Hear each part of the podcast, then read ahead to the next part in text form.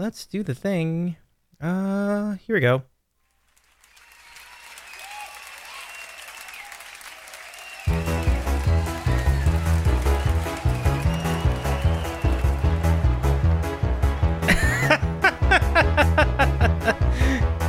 I, uh, I've had those days too. Hi, everybody. How's it going? My name is da- uh, my name is Dave Medina. You'll also know me as Davey's eating a sandwich on all the platforms. It's nice to see you all again. This is the sa- this is the sandwich show, and uh, we're doing a sandwich corner tonight, which means we'll also be on Spotify and um, all the podcasting services this evening. Um, lots to get into, lots to unpack. Our, our friend Crickster checks in in chat, who says, "I just, I feel like I just ate everything but a sandwich." I hope you're well. I'm glad you had a good meal. I hope you're doing well. Uh, this network is so bad right now. I am so sorry, everybody. This is such a disaster. Um, but had not eaten yet. Got a variety of things from the Amazon Prime. Oh, right on, right on. So tonight we're going to be talking about golf. The U.S. Open had just just passed. It has a very unusual U.S. Open this year from LA Country Club. But I was privileged to be in the mix for a practice round with my dad last week, and that was an awesome time. I guess that experience was not shared by everybody else. Um, but it's good to see you all. We're to introduce our panel in a minute. Uh, Mike is still still still about to join us, so I think we'll be going with three people for the time being until until Mike gets here. So, um, give me a second here. I need to adjust the thing in order for that to. All right, and come on, there we go. Okay, great. So yeah, if you have any comments about golf during our, our show tonight, uh, feel free to throw them in the chat. Uh, we'll have limited uh, point redeems until our roundtable discussion's over. Um, nice to have you all here, though. Um, oh, pardon me. Um, so let's go ahead and introduce our panel tonight. the buffer, yeah, it's. I'm telling you, somebody's uploading a thing, and and I told them I was. I told them I was streaming, but whatever. We're gonna get through it. Uh, let's go get. Let's go ch- chat to our friends tonight. Um, first, I want to say hello to our good friend. Um, oh, hold on, let me turn this down first. Okay. Um, so we're talking about the U.S. Open. Wyndham Clark was the winner. It was the most unusual Open, and this comes in just days after LIV and the PGA Tour had merged. We're going to talk about that too later in the show after our coverage. Um, so first, let me introduce to you our first guest of the night, and he would be our friend John in Connecticut. John, it is really good to have you here on our summer solstice. The summer is now officially here. Um, how's it going tonight, John? Doing well, Dave. Yeah, thanks for having us back. Longest day of the year, uh, first day of summer. So, um, yeah, excited to talk some golf. This was a very interesting tournament. Um, we had all different types of players in the mix, and obviously Wyndham Clark comes up on top. We have a lot to discuss, whether it be the course, the broadcasting, the people involved, and obviously the overarching story with LIV and um, the PGA Tour merging. So yeah, lots to discuss tonight. Thanks for having. Absolutely, John. It's always good to do these. You know, and and I, I will say, like th- this merger is really putting this show and a cross, this particular series, the the golf series, in a crossroads because I'm just I, I don't know what to I don't know what to do at this point. I mean, following the tour is going to be weird because when you know. But anyway, we'll get to that later. Uh, let's also introduce Andy to the show. Andy, tonight, Andy in Seattle is with us. How's it going, Andy?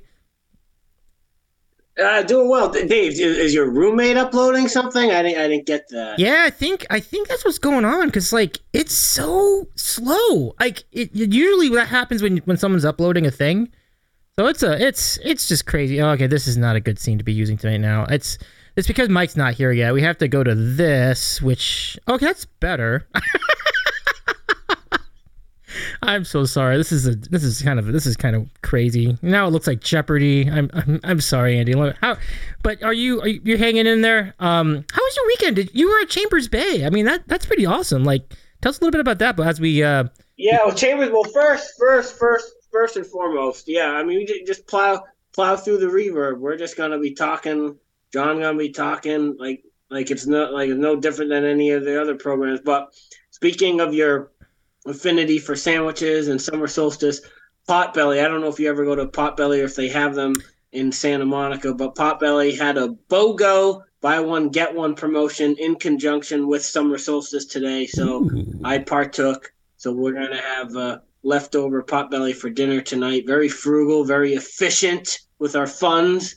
So we're looking forward to that. But yeah, um, Saturday played Chambers Bay, but Sunday I was glued. I was on top of the golf more so than PGA Championship last month because I was in San Diego. But yeah, I was on top of the golf Thursday, Friday, not so much Saturday, but start to finish, soup to nuts on Sunday. Um, I'll defend the course like you guys. I'll I will uh, kill Azinger if you guys want to kill Azinger. Um, I will. We can praise Wyndham while at the same time knocking Rory. We can defend the course. We could. We're gonna do it all. Looking forward to this chat. Looking forward to hearing John and, and Mike's thought as well. Looking forward to John talking about the Travelers. Everything. Everything's on the table tonight. Yeah, you're right about that, Andy. I, I, this is I knew I had a good feeling this is going to be. I have a feeling this is going to be a very spirited discussion tonight. So I'm really glad to have you back, Mike. You're an extremely appropriate backdrop. good to see you, Mike. How's it going tonight? Uh, I'm doing pretty well, Dave. Yes, I figured if our uh, new golf overlords desire uh, desire to tune into this program, perhaps I can make them feel a little bit more at home. So, uh, His Excellency MBS, if you're watching, I look forward to what you bring to the sport. Please don't behead me.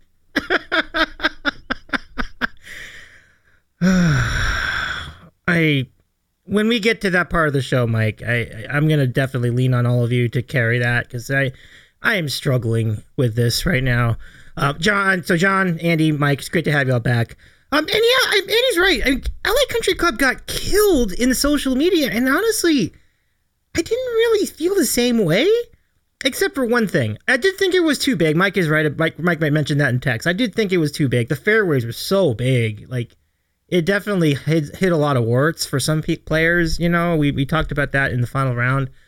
Um, but the winner of the tournament, Wyndham Clark, not the guy that I don't think any of us were rooting for. Like a lot of people were rooting for Rickie, a lot of people were rooting for Rory, a lot of people were rooting for uh, Schauffele earlier in the round. I, I don't think anyone was. Not a lot of people were rooting for Wyndham Clark. I mean, people in Denver, good on Denver, but other than that, I don't remember a huge Wyndham Clark contingent. So, Mike, we'll give it to you first to, to talk about this. I mean, again, I feel like the winner of the tournament is like the smallest part of the story.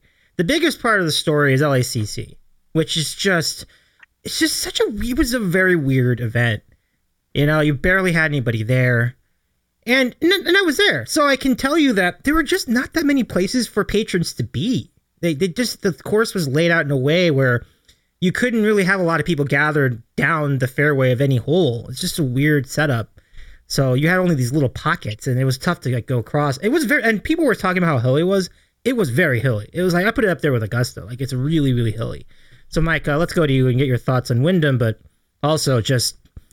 I, it's a, it's a weird one to do because like normally we do like the you do, you do the field then you do the surprise disappointments but I feel like I want to talk more about the course and the club and the setup and the t- telecast you know? So Mike I'll give you the floor first. I mean yeah Wyndham did a great job obviously. Um your thoughts on the on the finish and and the winner yeah, Dave, I'll, I'll, echo your sentiment here. It's that we have so many balls in the air in, uh, involving this event, the the surrounding uh, landscape of professional golf, which we all know about, the uh, Public Investment Fund PGA Tour merger, which I'm sure we'll get into more later. That it, it does distract from uh, Wyndham Clark, his performance, a very impressive performance. Um, be that, um, but yeah, it, it, it does get overshadowed here because look, if you just look at the event itself or how it played out, you have a guy who, yeah, l- listen, all of us know who Wyndham Clark is, but to the public at large, he's not very well known. He was going off at anywhere from 80 to 100 to 1. But when you see the guy play, the shots he can hit, the 190 mile an hour ball speed, the uh, the ability to hit these sky high fairway woods with this baby cut into par five, stopping them on a U.S. Open course. Uh, I think what he goes to show is just how deep and talented the world of professional golf is now. I mean, if you look at who Rory McIlroy is, why he was so lauded besides the winning, it had to do with the power, the uh, ability to launch shots way up in the air, the ability to stop balls and uh, on sections of greens that other people couldn't.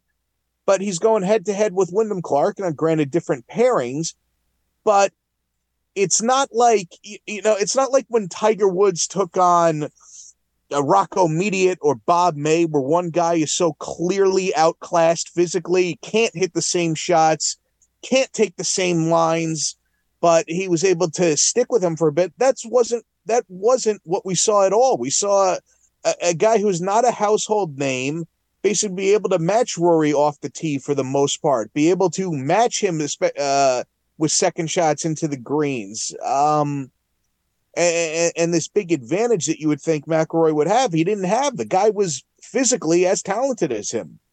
So uh, that's really the the eye opening thing is that we know that we have a lot of great players uh, in the sport, but Wyndham Clark, I I frankly, I'll be honest with you, I did not realize he was that good. I mean, he he has every shot in the bag. He he has that ability to hit to you know hit shots that you would figure most people can't hit and he could go punch for punch with physically one of the most talented players in the world now i guess uh, to get on rory real quick it, it it was so eerie how similar this was to the british open final round where look he didn't choke. He didn't shoot five or six over. He hit the ball pretty well um but he couldn't make a putt. What really derailed him early on was that on three he had a makeable birdie putt. On six he should have been able to get a fair he hit his shot on six the short four a little bit too far to the right. He was in the rough he wasn't able to make birdie there and then on the par five he misses the short putt for in what should have been an easy up and down and he had one other good birdie opportunity too on the front nine which is not uh uh, and I said this in the uh, in the chat that he had to make one or two of those, and if he didn't, it would bite him in the ass. So that's basically what happened. The, the, front nine on this course you could get, the back nine you were more trying to hang on. Um, and Rory, he just combination of mostly putting, but you can tell what I, I think Rory has issues with now is that he knows that his blow up holes and his big numbers happen from hitting these wild short iron shots, short to mid iron shots. So what I think he's he's done in both the British Open last year and in the final round this year is that he plays a very safe approach game where he knows, okay, if I hit my miss, it's going to end up here and not in a place that's going to screw me. But you know, if you put yourself in position, sometimes playing smart involves taking a little bit of risk with those second shots when the opportunity presents himself. And he's just so prone to these big misses now that I think he shies away from doing. And, and as a result, he doesn't get as many birdie opportunities as he would when he was at his absolute best. Because it seemed like nine holes of the round, he would have 10 feet or less for birdie at his very best when he was in high gear. So uh, another disappointing uh, result from him. Look, uh, if if you want to look at the glass uh, half full, I guess, is that in now the nine years that it's been since he's won a major, his two best chances really have come in the last what three. So I guess you could say maybe he's getting close, but you know what? There's also a lot of scar tissue building up here, so. I mean, look, he, he won at Hoylake, so and that's the next major. So who knows? But yeah, another uh, disappointing disappointing result if you were uh, pulling for Rory McIlroy. Yeah, one hundred percent. And what's interesting about that final round is that I don't think anyone was really that surprised at how Rickie did because Rickie was technically like maybe one stroke back or even tied. No, no. What happened was on Saturday he had a chance to go into the final round with a one stroke lead, and then he missed the putt, and then he missed again. And it was just like that's Rickie Fowler in a nutshell. It's like, ah, uh, at that point, we were like, no, he's probably going to fall apart. And he did. He was never really a factor after, I don't know, the sixth or seventh hole. So it's just interesting to see that no one's really shocked or surprised and like, oh my gosh, where did it go wrong? Like everybody's kind of seen that before. Um, so let's go to John. Let's get your thoughts on on the field and and Wyndham and and the final round and and the whole thing. Yeah. So yeah, agree with with what Mike said. Um, do you guys know that faders win the U.S. Open? I mean, um, you know, take a shot every, every time you heard that uh, from from Paul Azinger uh, on the broadcast. But but um, you know, uh, Wyndham Clark. He when you look at his stats, he was always known as a guy who could drive the ball incredibly long and he could putt. Those were his only two like really good skill sets. And he it wasn't he wasn't reaching like a, a level of being a winner on the PGA Tour. He had never won an event until this year. Um, he'd just been kind of like middling results. He'd, he'd kind of have a, like a, a spike putting week, and he might get in the top twenty or something. And that had that's been kind of like his uh, claim to like the the game that he had for the past few years when he was on tour. However, this year, if you look at his stats, his approach numbers are just off the charts. Um, starting with the uh, Farmers Open earlier in January, he hasn't lost on an approach um, in terms of uh, strokes gained on approach in a single tournament since then. And that's really what turned his game around. So if you add that incredible approach play to what was already elite distance and driving and putting, and you have a, a great golfer um, that can contend with the best players in the world. And you saw like this incredible short game on display, you know, on, on Sunday where he had to get up and down numerous occasions um, when his his irons weren't admittedly they weren't as crisp as they as they have been um, you know, the, on nine, he had, he made that amazing up and down. Um, the the 17th hole, I mean, that was a pretty easy chip from where he he he landed there on that shot. Um, but there's a couple there's a couple other holes too, I believe, where he he got up and down with just you know really clutch. He was making those clutch like eight foot putts for par, which you have to do in a U.S. Open. So this is really the culmination, I guess, of a guy who clearly really worked on his game to improve his deficiencies and has gone from just kind of an average tour player to one of the, the better players on the PGA Tour. Like I was thinking of like actually betting him last week, but he just kind of missed the cut. Um, obviously I didn't do it because I would have been touting winning already, but like he was, I was not surprised to see him do well. I actually I bet him at the PGA Championship because you know coming off the win at Wells Fargo, like the PGA Championship course set up really well for him, and I just he kind of had a letdown there and missed the cup, but like all the stats and everything were still there. So I'm um, not surprised to see him get this performance um, and get this victory. And you know, we'll we'll see where it goes from here. I mean, he definitely has the game to to stay up there in the upper echelon of players. Um, but you know, it, it just comes and goes. I mean, just look at Justin Thomas, just like shot an 83 in the U.S. Open. His game is just in a horrible place right now. So you know, you got to you got to strike while the iron is hot. So we'll see what happens. But he definitely definitely has the physical tools um, to stay, you know, in the top of the game of golf. Um, I guess a few other just random comments. I guess, um, yeah, McIlroy disappointing for sure. Um, yeah, he, he couldn't putt. Uh, the the whole the 14th hole just destroyed him. The the par five where he you know, he probably should have just kind of blasted a wood like around the green. Like they were saying, like, why did he lay up? Because his you know his wedge game is like shit right now. Like just blast it around the green and see what happens. Like I know you, you could have gotten like a terrible lie in the fescue or a bunker or whatever, but I mean at that point, just take a chance, you know. And I think it, the worst he could probably done was make a par if he was he blasted it up by the green, and that was the difference in terms of you know getting to the playoff. Um, I mean, I, I, guess we'll get to the course after, but yeah, some of the shots, like the fairways were just way too wide, uh, especially on the 18th hole. And you guys mentioned it in the text thread. Like any other U.S. Open course in the world, Wyndham Clark is in the trees or in the rough on his with his drive on the 18th hole. It's just a huge slice, but it's the fairway is like 60 yards wide. Like it's okay, it's in the fairway. Um, I guess the only other thing I'll say right now about the course is it's never a great thing when you need the sun to come out for the course to be difficult. Like that's just you know just crazy. Like it was so the morning like marine layer and, and dew or whatever just made it so soft, and the guys were just attacking the flags. Otherwise, there was no defense to the course. So, um, you know, I. I mean, I enjoyed the layout and the intricacies of it. It's just, it's just probably not a U.S. Open course. But um, yeah, we can we can talk about that more. But yeah, in general, um, again, not surprised by how well Wyndham Clark played and that he he took the title. He did indeed, John. Yeah, I'm really looking forward to the course part of the set of the segment because I there's a lot to unpack, I think, and um, we'll go to Andy. Let's get your thoughts too.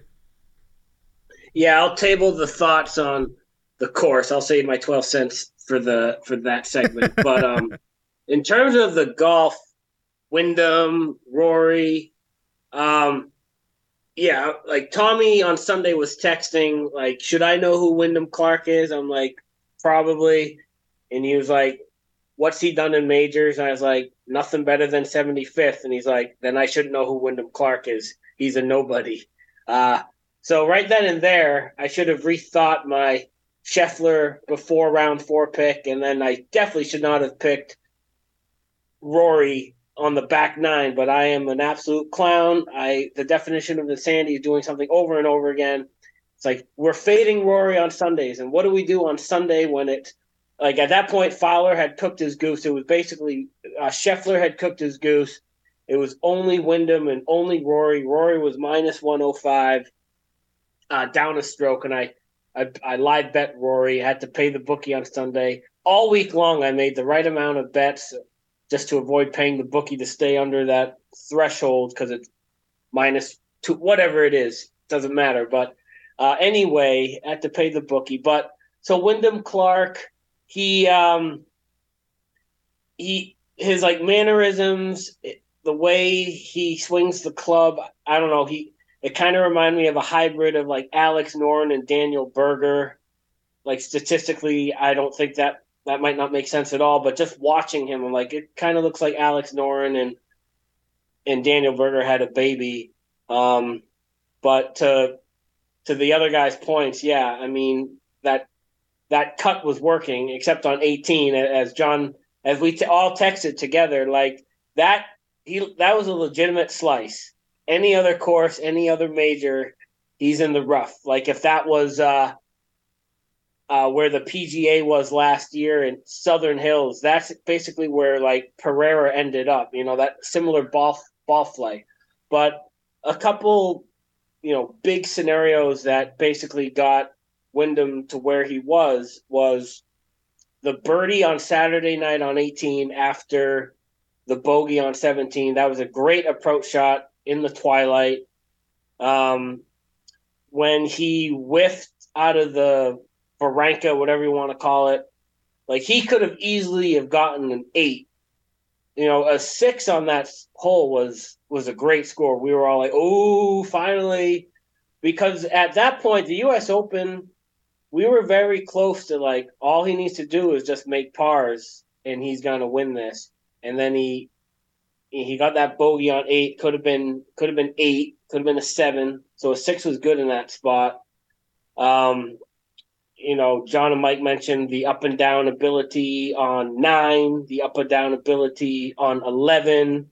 Um, even a five on sixteen was actually halfway decent because he w- he hit it in the fairway bunker, and then his uh, he had to get out of the bunker, and he was like 130 yards laying three. He didn't go up and down, but I mean that could have been worse. Like that, you know, there's no no gimme of reaching uh, hitting the green from 130 yards out on 17, but he did, you know, and he missed that putt for a five, or t- he missed the putt to save par. Um, so he he he did all the good things. All credit to him. Now with Rory, thing that bothered me about Rory, and and Mike like broke it down perfectly, like avoiding the big miss and and John mentioned exactly what we were all thinking too on 14. Um, so Notah Begay was like, I'm right in front of this lie. Like, it's not bad. It's, a lot of people have been walking through this area. It's, it's, it's, yeah, it's in the rough, but it's, it's pretty bare. Uh, the, if he, if he hits a flyer and goes for the green in two, like, he could still make par. And the next day, there was like a thread on Twitter about everyone uh, all the other players in that spot that went for two, where basically where Rory was, and they like Bryson was there, and the likelihood of making bogey from that spot was very slim. There was, you know, they had the flow chart and like a shot chart in basketball where all the shots ended up, but you know, if Rory could have a do over, he might reconsider going for two there rather than laying up because that wedge was horrendous, absolutely horrendous, and the fact that it almost like he even got the gratuitous um, relief because obviously it was plugged. Obviously, why did you get a plug? Because that's that that's the legit rule. It was an embedded embedded ball that actually worked out for him, but he still wasn't able to go up and down. and yeah, uh, the the the short miss on eight was was atrocious. What what bothered me about Rory is, um, I mean, it doesn't bother me. Like who who am I? But you know, it's Rory. But the fact that he didn't make a birdie after the first hole was just is just so haunting. And and Wyndham was great, but the other thing that was haunting is it's not that not like Rory had like there wasn't a group of players that he was locking horns with. It wasn't Koepka, it wasn't DJ, wasn't Cantlay, wasn't Schauffele. You know how like in some of those majors you get like five guys in the hunt on the back nine. It was it was one. It was one guy. One Wyndham Clark, and Roy wasn't able to slay the beast. And he's saying all the right things. He's close. He's close. He's almost there. He's got good things to look forward to. And yeah, the Open is familiar territory for him. And like I said, I he's got to probably win East Lake. It'll be a great year for him. Amanda Balionis will showering showering him with the compliments, but I mean, gosh, like this was an opportunity squandered big time. to use Chamblee's adjectives, that gap wedge, that wedge shot was criminally. Uh, he used the word uh, or the phrase, a criminal miscue, uh, and it was, it really was, and it's like it's so weird. Like Rory getting sixes on par fives, like that's that's not supposed to happen. You're supposed to get a four on a par five if you're someone like Rory, and uh, just very haunting, very haunting. But fair play to Wyndham, U.S. Open champion, and definitely going to be on the Ryder Cup team now. So um, yeah, you're going to be seeing him for the rest of the year, high profile. Yeah, I mean, he really arrived uh, in on a and it, he really built his brand, or maybe his brand arrived on, on on this on this particular weekend.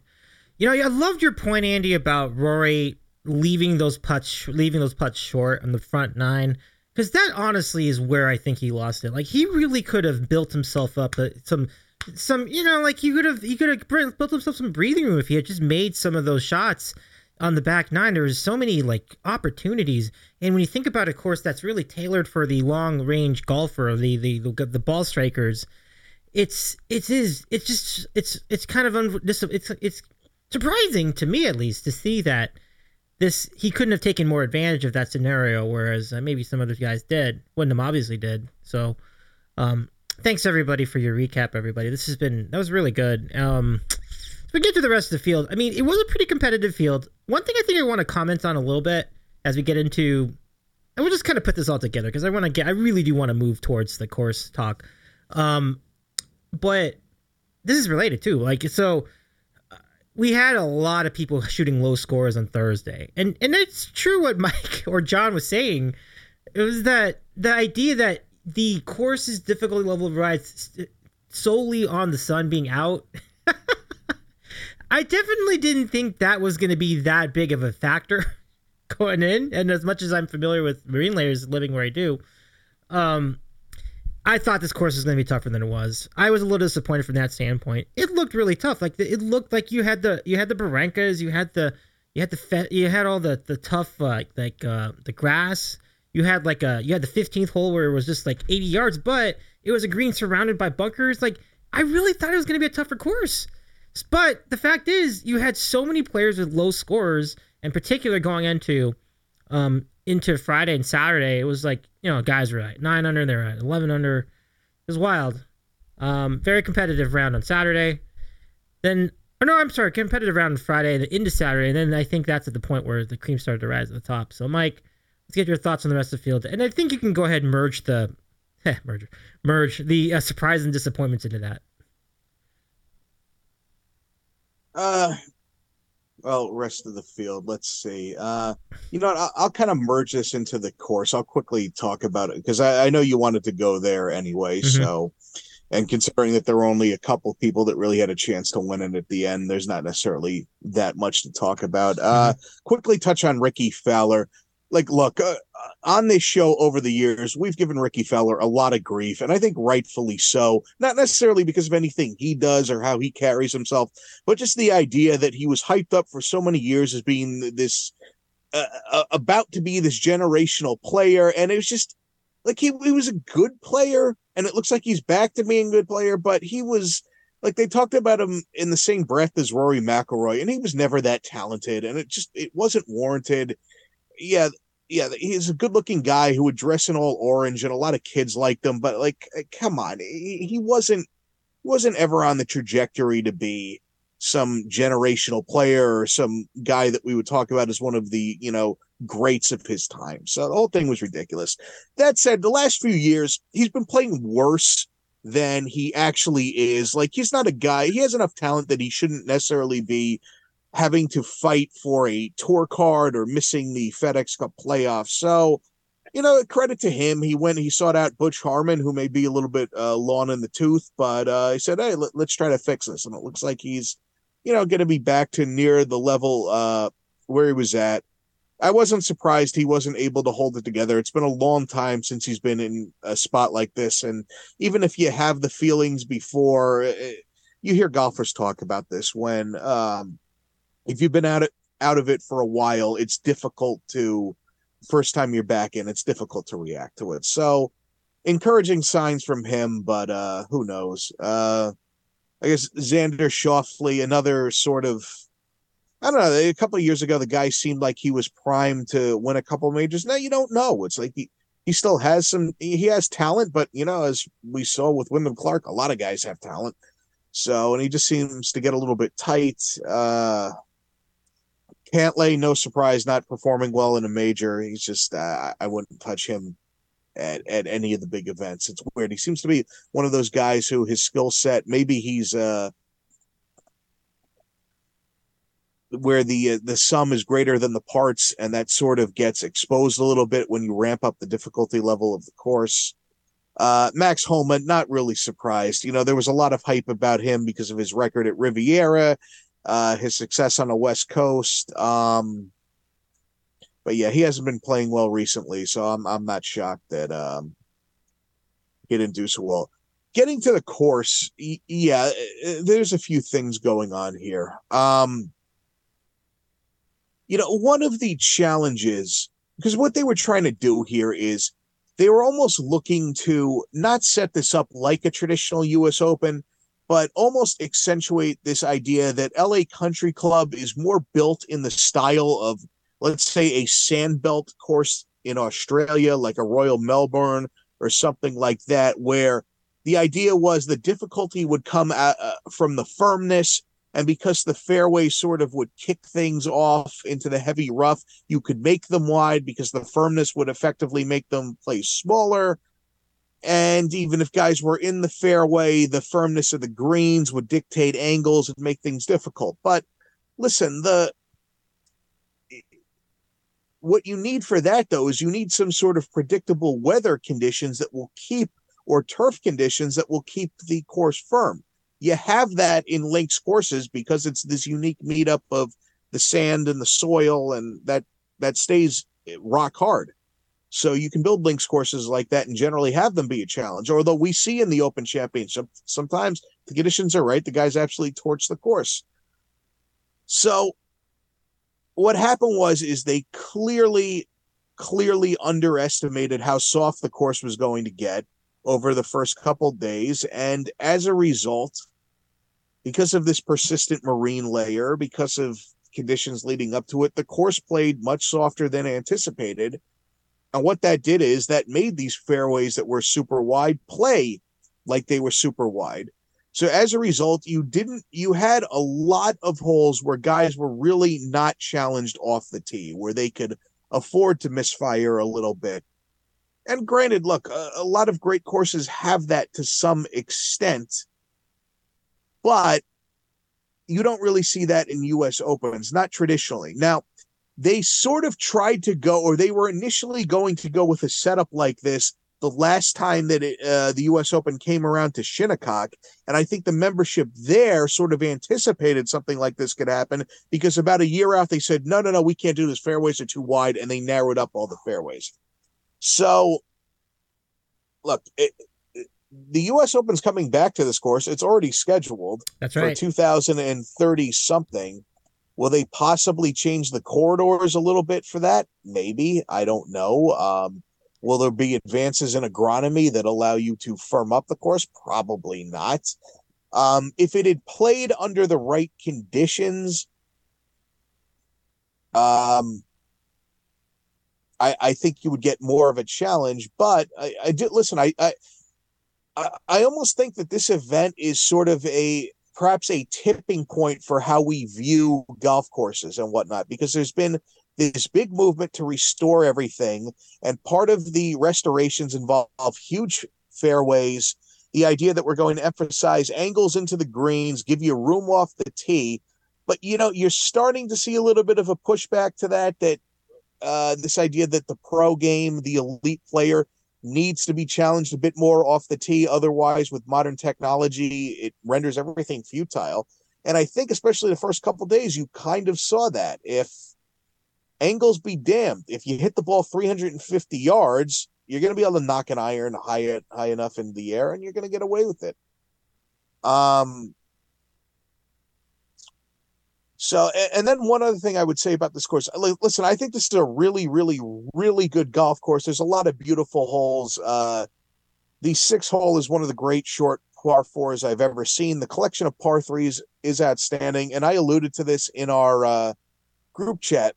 It's just the holes themselves, the size of the fairways, the size of the greens. They're on such a grand scale that you can sort of get lost in just these seas of green when you see it on TV, and it sort of um, obscures the features a little bit. So I don't think it presented as well on TV as uh, as the course actually is in terms of the quality. But like I said, they're going to be back here again, and uh, we'll see if they take on a uh, a different philosophy going forward. That's a great qual- That's a great question, Mike and you know it's it just seems like it's funny that they would have that. And i think they announced that they were going back like maybe days before the tournament started which i, I wonder if the usga kind of looks back on them like you know maybe maybe we jumped the gun on this seeing what's happened um, well, I, no, Dave, that's one thing I'll quickly bring up. If you mm-hmm. look at future U.S. Open sites, they have almost all of them full until 2050, which makes absolutely no sense. Yeah. The, the USGA, look, if you want to say we're having the 2050 U.S. Open at Merion to commemorate 100 years since Ben Hogan's famous win, fine. But they literally have the vast majority of slots through 2050 filled and it just it doesn't make sense. Trends come and go. Yeah. what courses are considered great come and go. Technology is going to change. So i don't know what the usga is doing. Uh, just a quick aside to that. Having basically their whole schedule filled up for the next 30 years. I would like to kind of take a moment to before we go to andy and everybody else but um give me a second here. Oh there we go. Okay cool. Um I do appreciate your text, your text update that they announced that Riviera is going to get the Open in 2031. That's big news. Big news. So, uh, because it was a big topic too, because like they there was like discussion about for whatever reason that was left open, and I don't know why that gap was there. Like, why did they announce everything to 2050 except for 2031? But they filled that today with that announcement, and I think it's a good call, but we'll find out, Mike. But what do you have any insight as to that scenario?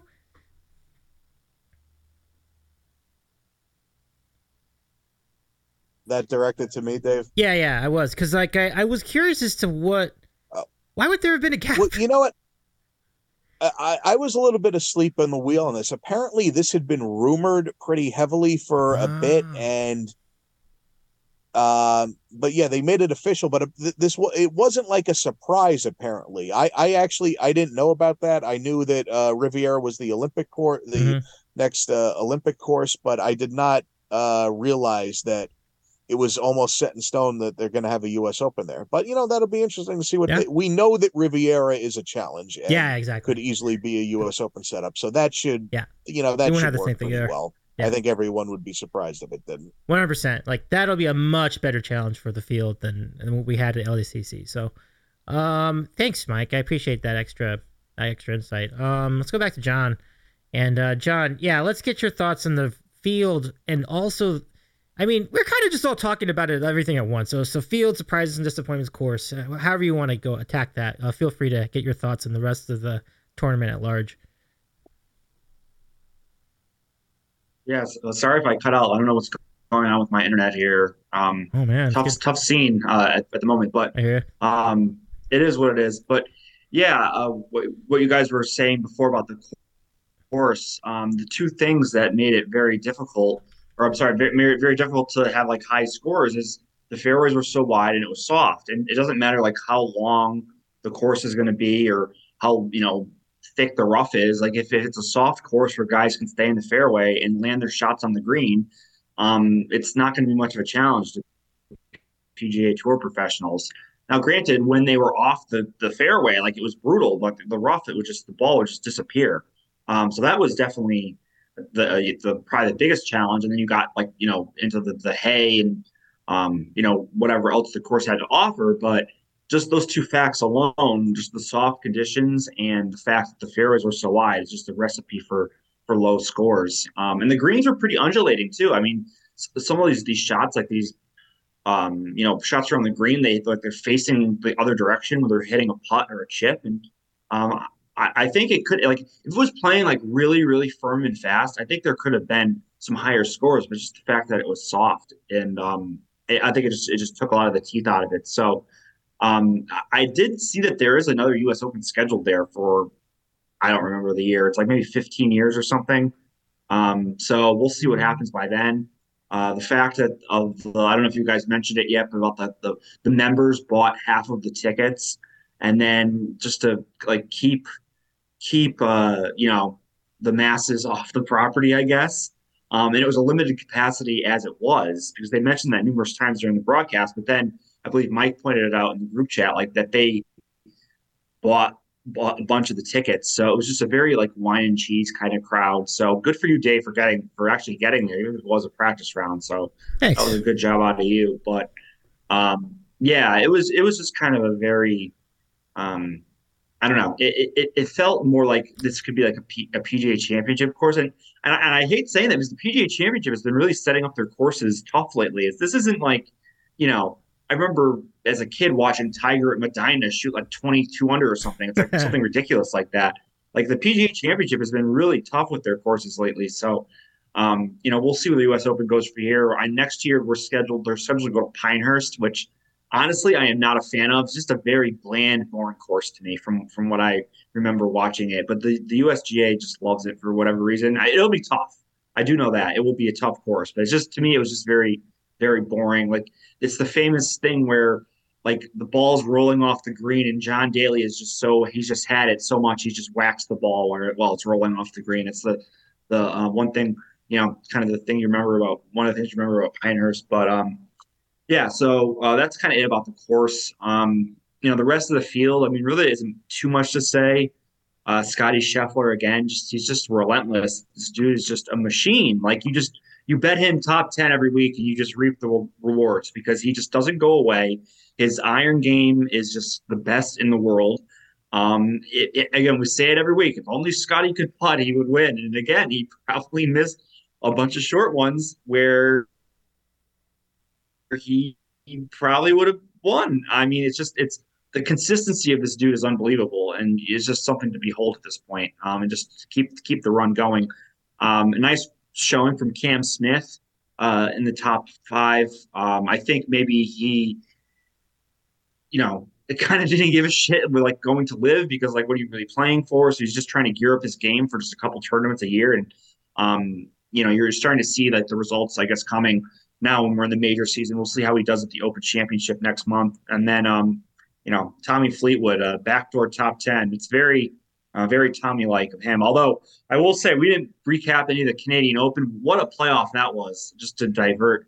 Um, Nick Taylor draining the 70 foot putt to beat Tommy Fleetwood and just like rob him of a of a PGA Tour win, even though Fleetwood could have closed it out numerous times before then. But um, you know, that's kind of how that's kind of how he does things. Um, but yeah, it was a uh, you know not too much to say about the rest of the field. I mean, the usual suspects that we think would play well kind of did, but they really didn't get up there. Like Mike mentioned, Schauffele and Cantlay, and You know, Viktor Hovland didn't do anything spectac- spectacular, but he was in the top 20. Same thing with Jon Rahm. So, yeah, I mean, it was those guys. It's going to come in waves again for those guys. So, um, yeah, that, that's about all I have to say about the field and um, the course in general.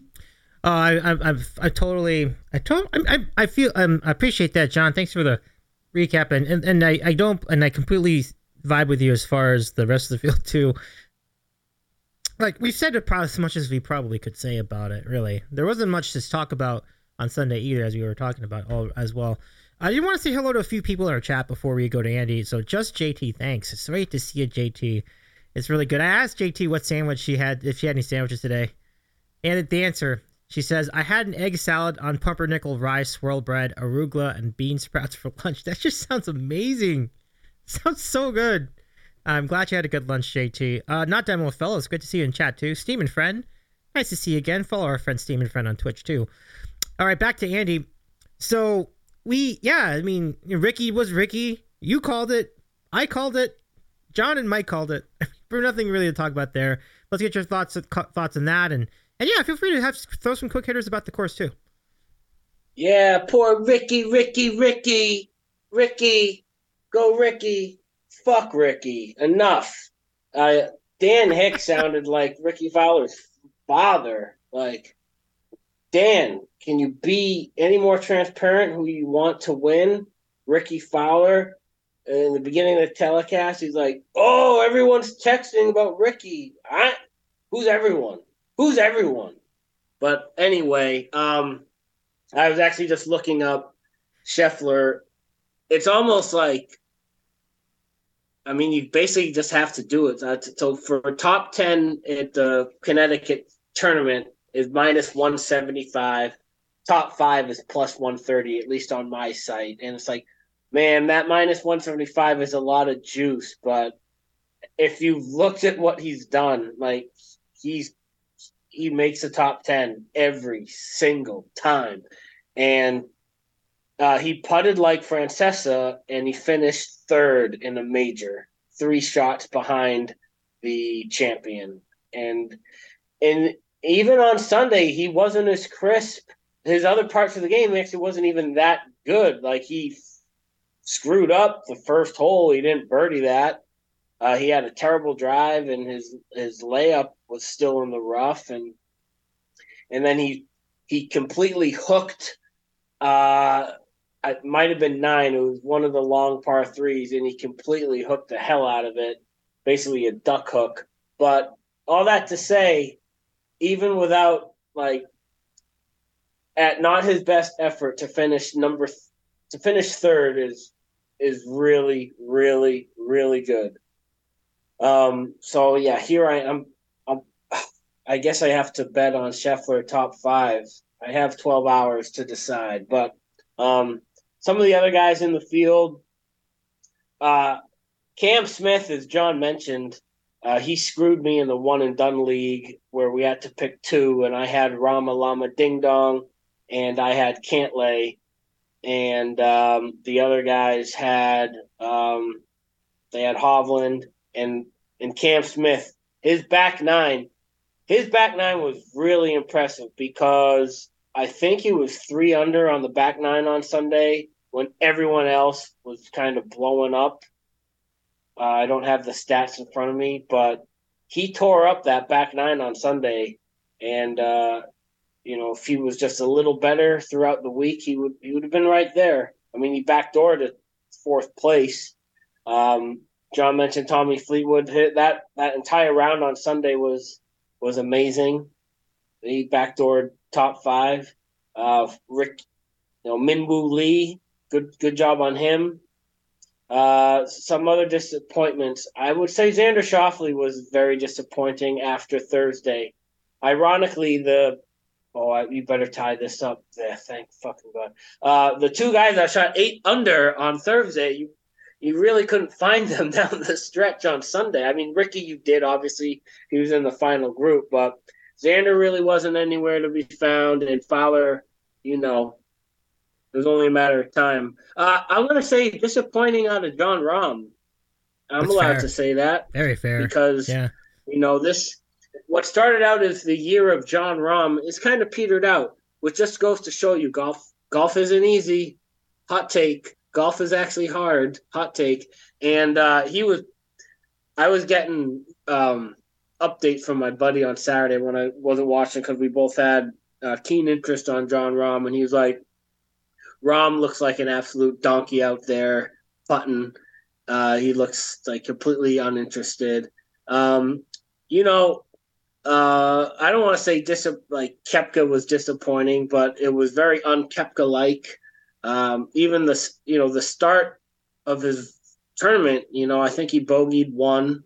He just um, he just didn't look all that there, and I obviously he didn't, he didn't like the course based on his comments. But you know, Koepka always says the major majors are the easier or easier than regular tournaments, but uh, maybe he got that one wrong at LACC. Uh, any other disappointments off the top of my head? I agree with uh, Mike's point about Cantlay. You know, he he's very technical, very methodic. Obviously, maybe this needs to be a little more free flowing, but that might not be in his DNA. Uh, Dave, you were right about Bryson until the uh, until the last round. Yeah. But he was right there. Yeah, I mean, he had a good three out of four days. Mhm. So, um, good job by him for the most part. A lot of the live guys kind of represented the themselves pretty well, not including Patrick Reed. I mean, Sergio, he was he was pretty good. But yeah, that uh, Hovland, I'm gonna say disappointing out of Hovland, disappointing, but he didn't like the course either. Um, and then I'm not gonna say disappointing out of Matt Fitzpatrick because I think the the trend of defending uh, U.S. Opens is, is not good. Like the, the the guy that wins the previous year, they they usually don't shine. So sorry, Matt, not this time. Uh, in regards to the course, um, like it wouldn't be a U.S. Open if people weren't complaining about it from the from people like us to the actual players to the people on TV. Um, now I will say this about like no, uh, I get the lack of fans because you know of all the the the Plodwick style of you know making sure only the hoitiest and the toitiest get to go and how they bought the tickets and most of them went to the hospitality tents this that and the other. And they don't want like the Bethpage Black type crowd you know on their sacred sod of LACC but um but go ahead. If you do go please buy like our you know $125 hoodies. Please please please. But uh anyway the um you know a lot of these like Justin Thomas you know I find him tough to take but he made a good point. Like some of these courses like you mentioned Chambers Bay he mentioned Erin Hills he mentioned this place like they are they're good courses. They are major worthy courses. They have great views like but they are not uh, conducive to large spectators. Like, not to make it all about me or whatever, but Chambers Bay, like Chambers Bay has like some really good spots where you can see some really good golf and you can see a lot of great action. However, uh, 72 year old like Gertrude and 65 year old uh, Leroy, like they're gonna twist an ankle, and there's probably all sorts of uh, liability situations and there you know you can't build a grandstand on like uneven ground right? You'd be able to like the four of us could perch up there and watch great golf all day long but like you're not going to be able to get like 3000 people in that spot if, if that makes sense. So um you know you're you're damned if you do damned if you don't. Like yeah if you want to have like if you want to have the most people ever like watching U.S. Open on the grounds, like you're gonna need a flat ass course, like like in the desert or something, you know, or in the Midwest where everything's flat. So, um, and you know, like Bandon Dunes is never gonna have a like we'll never get a PGA event or a major, probably for that same type of reason. There's just the the topography doesn't lend itself to like large spectating situations. So, um, yeah, I, I I believe a lot of what Mike said about how like yeah, the intent to have like sand belt style golf. Uh, yeah, great idea on paper, but if there's a lot of moisture in the air, like this isn't this isn't Australia in the summer. Right, it's, right. It's early June in in Los Angeles. like you're at the mercy of the weather. Mm-hmm. So, um, maybe they they're definitely going to uh, take all the feedback that they got from this year, and when we're all when we're really old in 2042 or whenever they have it, they will probably have a, a better edition of of the event. But um, I the players that bash the course like that's that's fair play. Like if you probably gave a lot of these players like the like acid test, the truth serum, they would they would probably bash like a lot of courses that they play on. But the U.S. Open just seems to be a, a lightning rod for for more critical um, narratives of the course that they play on. You know. Yeah, that's true. Actually, we've seen that. That's a that's been a theme for many years. Yeah, that's true. And it's I think that might be why they tend to gravitate towards a lot of the same courses again and again because they don't want that. So they just keep going back to certain ones. I think you mentioned I mean, uh, Pinehurst was mentioned earlier in this in the stream, but then um, Merion's going to be in the mix again. Pebble Beach is going to be a mix for like the nine hundred thousandth time. yeah, Pebble Beach every five years. Even yeah. I even I find that tough to take. And I love the West Coast golf, but it's like Pebble, Pebble, Pebble. Pebble. right? I mean, I love Pebble Beach, but it's like we can use a little variety in this rotation. Like you know. So uh, Beach is like the Miami of like golf of like uh, U.S. Open because like it's just like all the time you see them in in this thing. So yeah, I mean that's that's a great analysis, Andy. Um, I think what we normally would go about course and telecast, both of them sucked. well, no, no, the course was good. The course was good. I don't want to get into that. I mean, it's easy to say the course sucked because of how easy it seemed for a lot of players. It was a beautiful course, but as Mike really well, really put, really nicely put it. It's just not built for this kind of an event. Like the fairways is so wide, and I will tell you, I was in the mix. Like as we were, t- were talking about earlier, I was in able to do a practice on my dad. The the the yeah, I mean, and it was like kind of the most overcast day of the of the of the weekend, I think. Um, but yeah, that I, could feel in my feet. Like it was really spongy. The fairway was really spongy. It felt great. Like I would love to play football on that field, but it's it was very spongy, very moist. Yeah, I guess it's not that surprising when you see how the scores the scores were early in retrospect. So it was what it was. Yeah, and a terrible job at LACC, but it is what it is. You know, that is one of the stuffiest clubs I've ever heard of in my life. Like, you ever read like the regulations at their website? You can't wear shorts. You can't do this. You can't do that. It If it's at a certain time, you have to wear a sport coat in the why do you have to wear a sport coat in the clubhouse? Like, what what is that about? Like, I don't. It's just ridiculous. But Mike, I'll, I'll give it to you for that. I I think we all even said in the text like this is an even worse telecast than normal, and I felt that too. It was really underwhelming. So, Mike, I'll give it to you first, of course, and, and television thoughts. Well, uh, quickly to respond to Andy's comment about how you can't build a grandstand on uneven ground if you can build a submersible out of stuff that's been left on the curb on trash night and try to send it to the Titanic, I think uh, certain entities may be willing to build a grandstand on uneven ground. Construction quality seems to really be going downhill these days in the name of making profit, but uh, oh. that's neither here nor there. Oh my! Um, to get on to LACC and what happened here, like, look, let's be honest, this, this was a complete disgrace um, in terms of how they handled the ticket scenario. Uh, they had, I think it was the 2017 Walker Cup at LACC, and I remember maybe it was 2019, whatever year it was. Um, and that was like their big welcome back thing, uh, where they had opened their doors to the public again.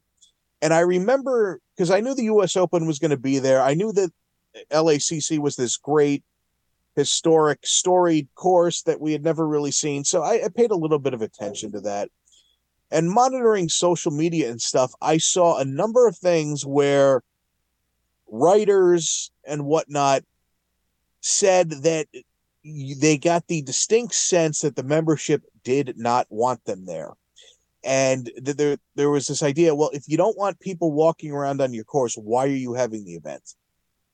Um, so they were selling 23,000 tickets a day uh, to this event, which is less than usual. But l- look, that, that happens sometimes. They did that at Merion. But the caveat was that 14,000 of those tickets were high end hospitality tickets, which were available to the membership. And then of the 9,000 general admission tickets, LACC bought 4,500 of them. And it's rumored they tried to buy all of them. This course tried to turn the US Open into basically this wine and cheese event for their membership and for associates of their membership when the USGA was negotiating with them, they never, ever, ever should have allowed such a uh, such circumstances to occur. This is our national open. One of the appealing things about it is that anyone theoretically can qualify if your handicap is low enough. It's supposed to be open to all. I mean, that's basically the premise of the movie Tin Cup, right? And, to take that and to essentially turn it into this closed off affair, killing the atmosphere, is just it, it's like a microcosm for so much of what I would say is wrong with our society today. It's just it's something that's supposed to be for the masses. That's supposed to be reachable. It's the, the U.S. Open's not supposed to be like the Masters, and they just they turned it into this semi-private event and I don't know why the U.S. Open, the USGA felt that they were so they were so beholden to an event at LACC that they would allow for this to happen. I mean, with listen, without being in the room, without being there with the negotiations, who knows how it actually went down? But something like this, eh, eh, they can't have something like this happen again. Although maybe it's good for the bottom line. I but I, I think it was just terrible for the reputation of the USGA to allow um, essentially a club to turn the turn the US Open into a semi-private event for their members. That that's not cool. Um turning to the broadcast. You know what? Just if you want like a primer on Azinger, go look at what happened with Wyndham Clark on the ninth hole hitting that second shot where he's just like, oh, you know, there's no way he's going to get it close on that line. Oh, see, hit it up there. It's not going to come back down. Nope, not going to get close. And the ball just rolls down this slope to about five feet. Meanwhile, Azinger is wrong like three times, Uh, just three times during the same shot about what's going to happen. Listen, I'll give Azinger credit for one thing. I feel like he has heard the criticisms that all he does is talk about pressure and intestinal fortitude, and he's actually tried trying a little bit more to break down like the action of the shots. The problem is when he does that, he's just in, he's incorrect.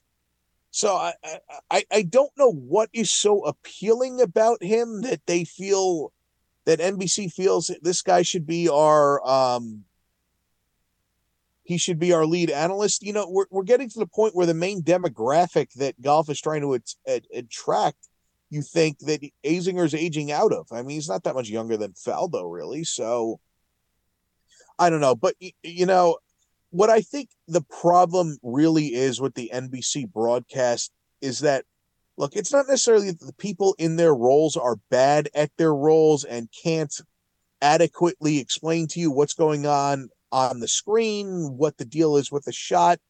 It's just that if you looked at NBC when you had Johnny Miller and Gary Koch and Roger Maltbie, th- there was this element to it where you felt like, in addition to just having the action called for you, these were guys who enjoyed each other's company, enjoyed talking about golf, and there was this certain amount of chemistry and back and forth between all of them, sort of, you know, each chipping in on what they thought was going to happen. And it, it, it had this conversational element to it. That is completely gone now. It's just very much this point A to point B, describe the action, and the chemistry is not there. So it's a uh, it's not as enjoyable of an experience. I thought Dan Hicks had a terrible week. I mean, forgetting the whole Rickie Fowler thing where he's like, I'm getting a lot of text message about Rickie Fowler as Andy touched upon. Did you hear him make the uh the quack about Charlie Woods and uh, the next time that they're going to have the U.S. Open there, he's like, "Oh, well, Charlie will probably win that by 12 strokes." Can we let Tiger Woods kid win a significant event at some point before we anoint him the next great golfer? See, that's the next grift in this Tiger Woods oh, media boy. thing is that they're going to anoint his uh, son the second coming of Jesus Christ himself, mm. and that mm. he's going to break all the records and he's going to do this. And I don't know, maybe the kid will, but the, we we don't have enough to we don't have enough to go there. I mean, when Tiger Woods broke on the scene, he won three straight U.S. junior amateurs and then three straight U.S. amateurs. It was insane. No one had ever seen that. And now because his kid has the same, you know, I I, I know I'm going uh, off point here, but I mean, come on. We don't need to talk about Charlie Woods at the U.S. Open. There's plenty of storylines to be talked about. I, I so, yeah, not not a good week for him. And you know what I was thinking during the Canadian Open last week, which is one of the, the the great finishes I've ever seen in a non-major event, was how much worse would this be if we just had to listen to Azinger drone on and on about pressure during that whole playoff and how Nick Taylor's never won and Tommy Fleetwood has never won on U.S. soil and this and that. Just how bad that experience would have been. Uh, fortunately, we didn't have that. We had Nance in the mix, but uh, yeah, NBC. Look, they're not going to do it because no one. Eh, I don't think these guys really care about their broadcast. They just care about what the bottom line is. But it's not the same. It has no chemistry, and in an ideal world, I think they would try to work on that. Yeah, one hundred percent, Mike. I do want to welcome our friend the Rusty Panda. Welcome to welcome to the Sandwich Show. So good to see you, everybody. Thank you for the read. Um, uh, my my name's Dave Ventina. You know me as Dave. He's eating a sandwich, and uh, the Rusty Panda is an awesome podcaster as well. So good to see you, Panda. How are you doing tonight, folks? In our chat, please follow our friend the Rusty Panda. So good to see you. Um, and uh, so I'm a variety streamer based in Los Angeles. We we have had a lot of great conversations in the course of the you know two or so years we've been doing this show, but we've also uh, merged the sports show into the sandwich show. So this is called Sandwich Corner, and we are talking about the U.S. Open tonight. Um, I hope you're well. Thank you so much again, Panda, for the raid. How was your stream, by the way? I, would love to hear more about it. Like, who did you have on? What, was it a good conversation? Hope you're doing well. These are my guests tonight. We have Andy in Seattle on the upper left corner, John in Connecticut in the, on the lower right, and Mike in North Jersey in the. I'm sorry, Mike and John in Connecticut in the lower left. Lower right would be uh, Mike in North Jersey. We've known each other for a very long time, like almost 15 years at this point, and we've covered golf for almost all of that time. And uh, tonight we've really we're really covering golf at a very interesting time because golf the, the PGA Tour has merged with the LIV Tour, which is run founded by uh, some folks in the Middle East. We're going to get into more detail on that in a moment. But first, let's go to Andy. And Andy, I would love to hear your thoughts on all of these things the telecast, the course, the hoity toityness. Uh, you know, the thing about the LACC is that it seems consistent with like all 100 and like all 200 years of their history. Because it seems like this has just been like this forever. So then the question is, why is the USGA, why is the USGA trying to make this work when it seems like these guys don't care? It's weird how secret this this course is. I didn't even know it existed until like five years ago, and I've lived here for 15 years. It's weird. So anyway, and let's get give you for for all these scenarios. Yeah, I mean, I'm I'm not smart enough to know like why USGA like picked that place, but I mean, I do I I do remember Mike bringing up bringing it up in 2017 and, in the Walker Cup, and this course is shrouded in secrecy and very corporate. The do's and the don'ts, no hat, sport coat, no cell phones, no celebrities. Don't like it, go go play at Wilshire, go play at Bel Air, go play at Riviera. All you know, all first world problems. I mean, whatever. Some rich people like to get rowdy. Some rich people like to be very buttoned up. You know, it's whatever. I'm never gonna have to have that conundrum. Boo hoo. Um, now, all that to say, um, yeah, I mean, I, I think the, um, regardless of where the course was, like if it was at some other upper crust location, with that was a that was a travesty. You know, Mike hit it on the head. Uh, you know, you the open. You want everyone to have an opportunity to like go there. You know, have a reasonable chance to get tickets. Have a reasonable, you know, without having to pay an arm and a leg on the primary market. You know, secondary, tertiary market. That's fair game. You know, last last year at the Country Club in Brookline, the secondary market was was crazy. Um, I mean that that happens, you know, Taylor Taylor Swift concerts, you know, whatever. Um, but um, the fact that the the club and the members basically tried to, yeah, inventory their way uh, to cut off the common man is just it just you know i'm some people say i'm an ageist or i'm anti like snob. I mean there's worse things to be. Oh you, you hate snobs? What's wrong with you? Well you could hate other people and then you could tell me what's wrong with me but you know like so i don't like i don't like snobs. It could be a lot worse. It could. so yeah just a terrible terrible job by like by terrible people. And uh but as mike said like they the bottom line they don't really care. So and for us we us plebeians watching it on tv like well maybe we'll get a decent telecast. Uh maybe. So my takeaway on the telecast is yeah it's hard to believe like it feels like Azinger has replaced Johnny Miller for like 15 years when it's really only been like three. That's how like worn out his act has been. Um, it's like I wasn't the biggest Johnny Miller fan, but gosh, man, I would take him in a heartbeat like now.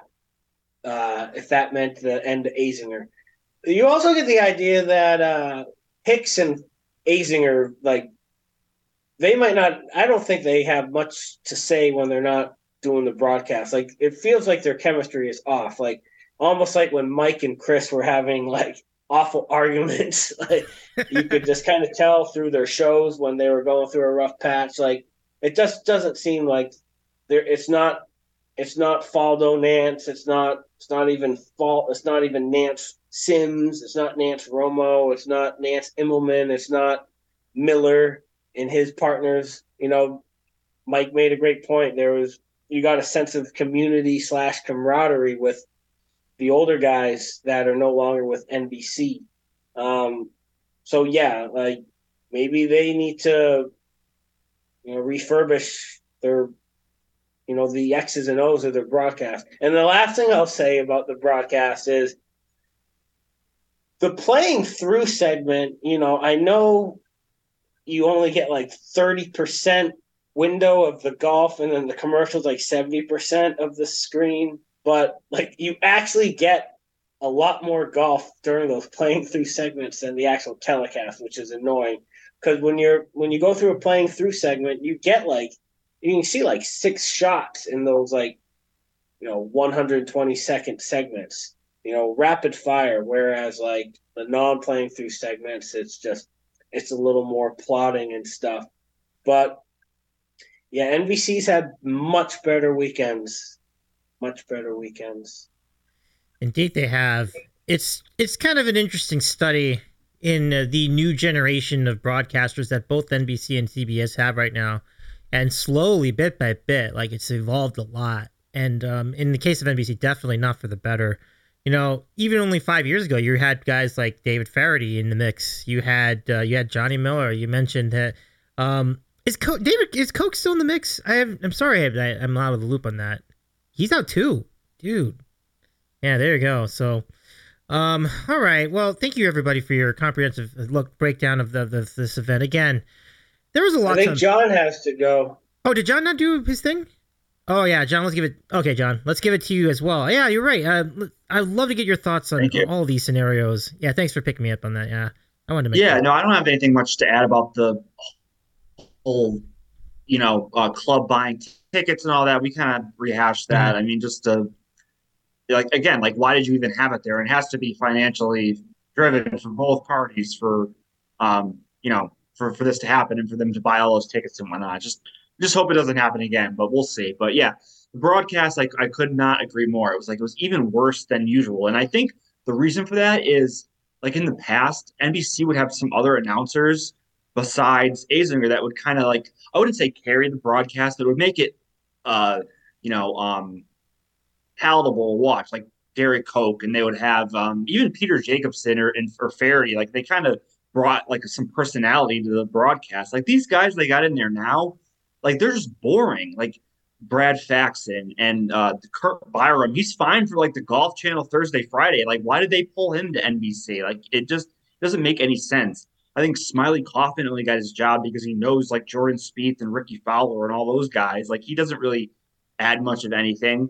Um, the best guy they had, and not because he shares my name, is the caddy they have on there, um, uh, John Wood. That he that he, he gets some really good insight on the course. Like that guy is tremendous but everybody else is just is just hit or miss. And I think, you know, losing that second level of broadcaster definitely has, has really hurt the broadcast between Faxon and Curt Byrum and all these new guys that they brought in. It's just not meshing well. You guys point to the chemistry. Like CBS, like every other, you know, comment on CBS, like you have Nobilo like joking with Baker Finch, who's taking a shot at Colt Knost, and like they're all going back and forth with each other. And even Immelman's getting in on it. And I never thought I'd say this, but like Immelman is – he's not bad. Like he's a hundred times better than the Azinger, like maybe a thousand times better. And this is like his first year doing it. It's like a full time. Well, he's been doing. He's been in the broadcast like as the main analyst. Like it's just it's it's it's really incredible. Like the difference between the two. But yeah, NBC like there's just there's just no chemistry or anything with the guys in the booth. And um, you know what else can you say about Azinger? It's just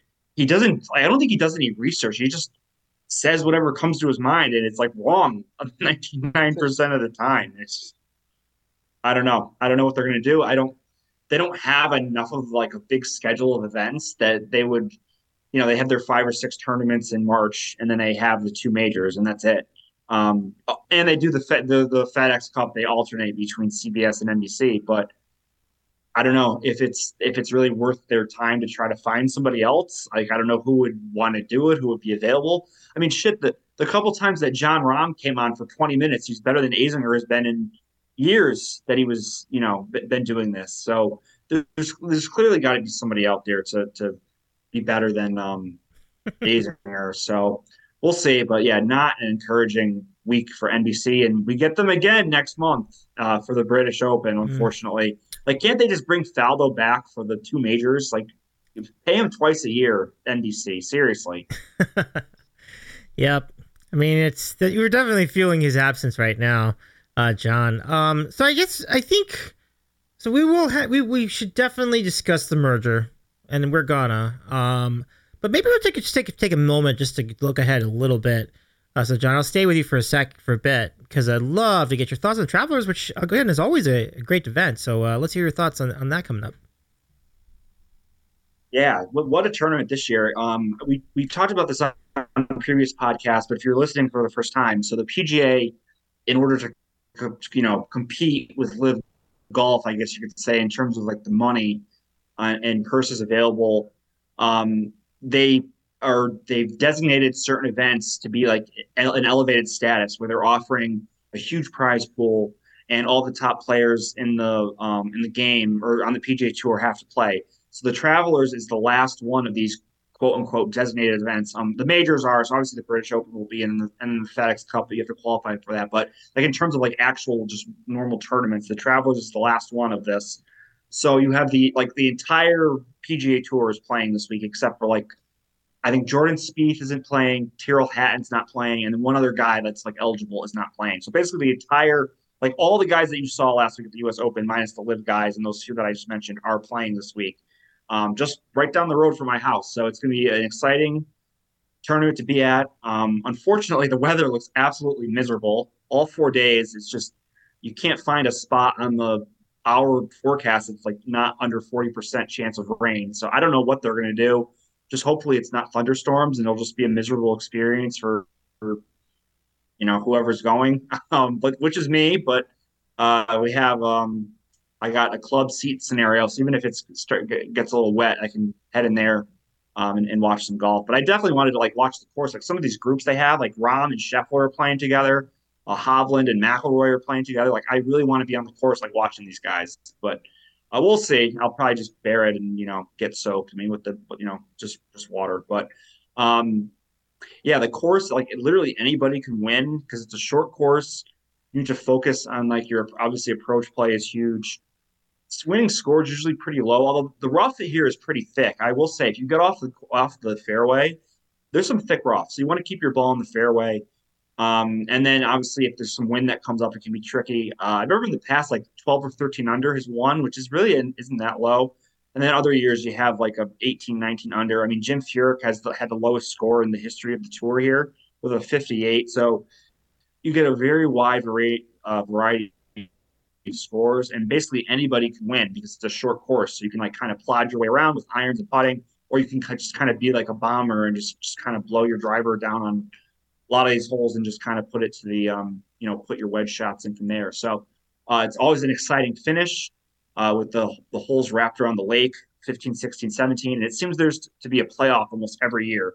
Um, you know, Harris English and uh, Kramer Hickok had a eight hole playoff a couple years ago. If you guys remember that, that was just wild. I don't think you've heard of Kramer Hickok since. So that's my point. Like literally anybody uh, can contend at this tournament. So uh, my bets that I made, uh, I'm kind of going with like fading the t- top of the board because you know the week after the major, like it's just really draining for a lot of these guys, especially the ones that are in contention or just playing that type of course. I think is is is tough.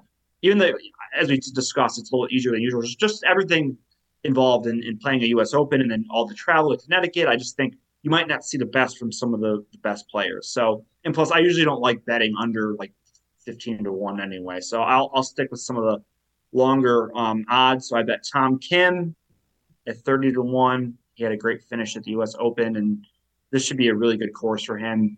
Um, I bet uh, my long shot, Austin Eckroat, he's been playing really well and uh, he had a top 10 at the us open as well his approach game is on fire and he had um he was like 100 to 1 so that was a bet that i like. And then i also mm-hmm. bet denny mccarthy just on the premise of that this is a tournament historically where guys kind of break out for their first win. And he's been very close lately. He obviously lost in the playoff to viktor hovland.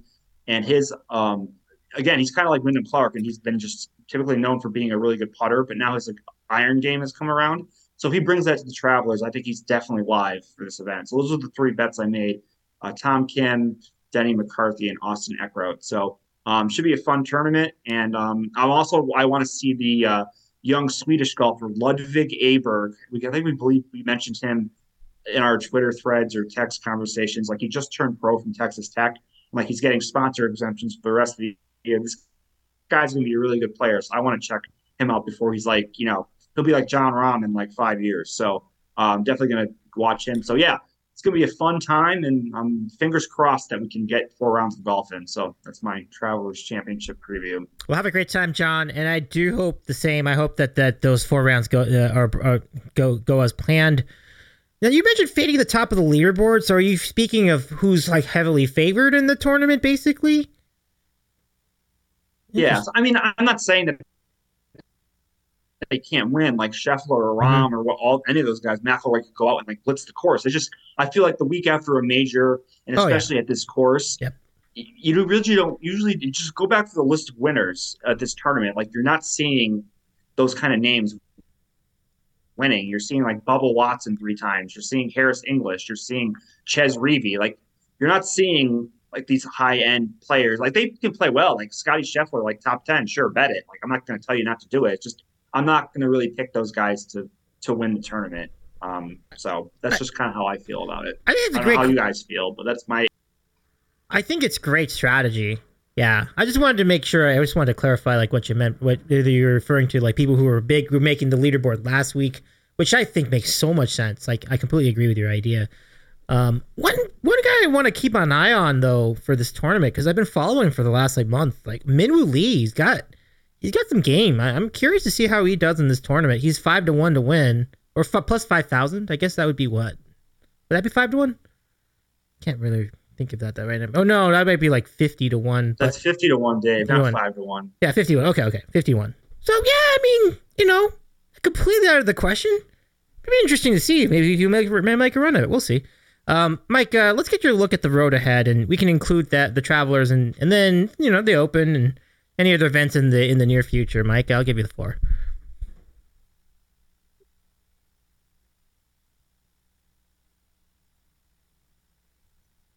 God, I was muted there. You know, I used to be so used to the Zoom stuff, and uh, I'm not on it much anymore. oh, I got but um, yeah, John covered the Travelers uh, pretty well, so uh, I'll let that rest. Uh, after the Travelers, though, we, we really hit this dearth of the PGA Tour schedule. You have the Rocket Mortgage Classic in Detroit, which is always nothing. Uh, then you have the John Deere Classic, which is means the world to the Zach Johnsons of the world.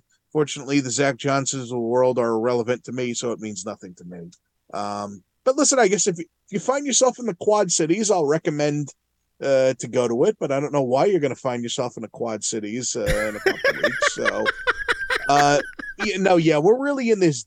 You know, th- th- there's so many of these designated events early on. Uh, but even before the whole designated event, um, thing happened just for this year, and who knows what's going to happen next year, which I guess is our next topic. Um, yeah, the, the, the dog days of the summer are always the weak point of the schedule outside of the uh, British Open, which will be at. Uh, and you know they do have the Scott. The Scottish Open is technically a PGA Tour event now, so that's at the uh, Renaissance Club.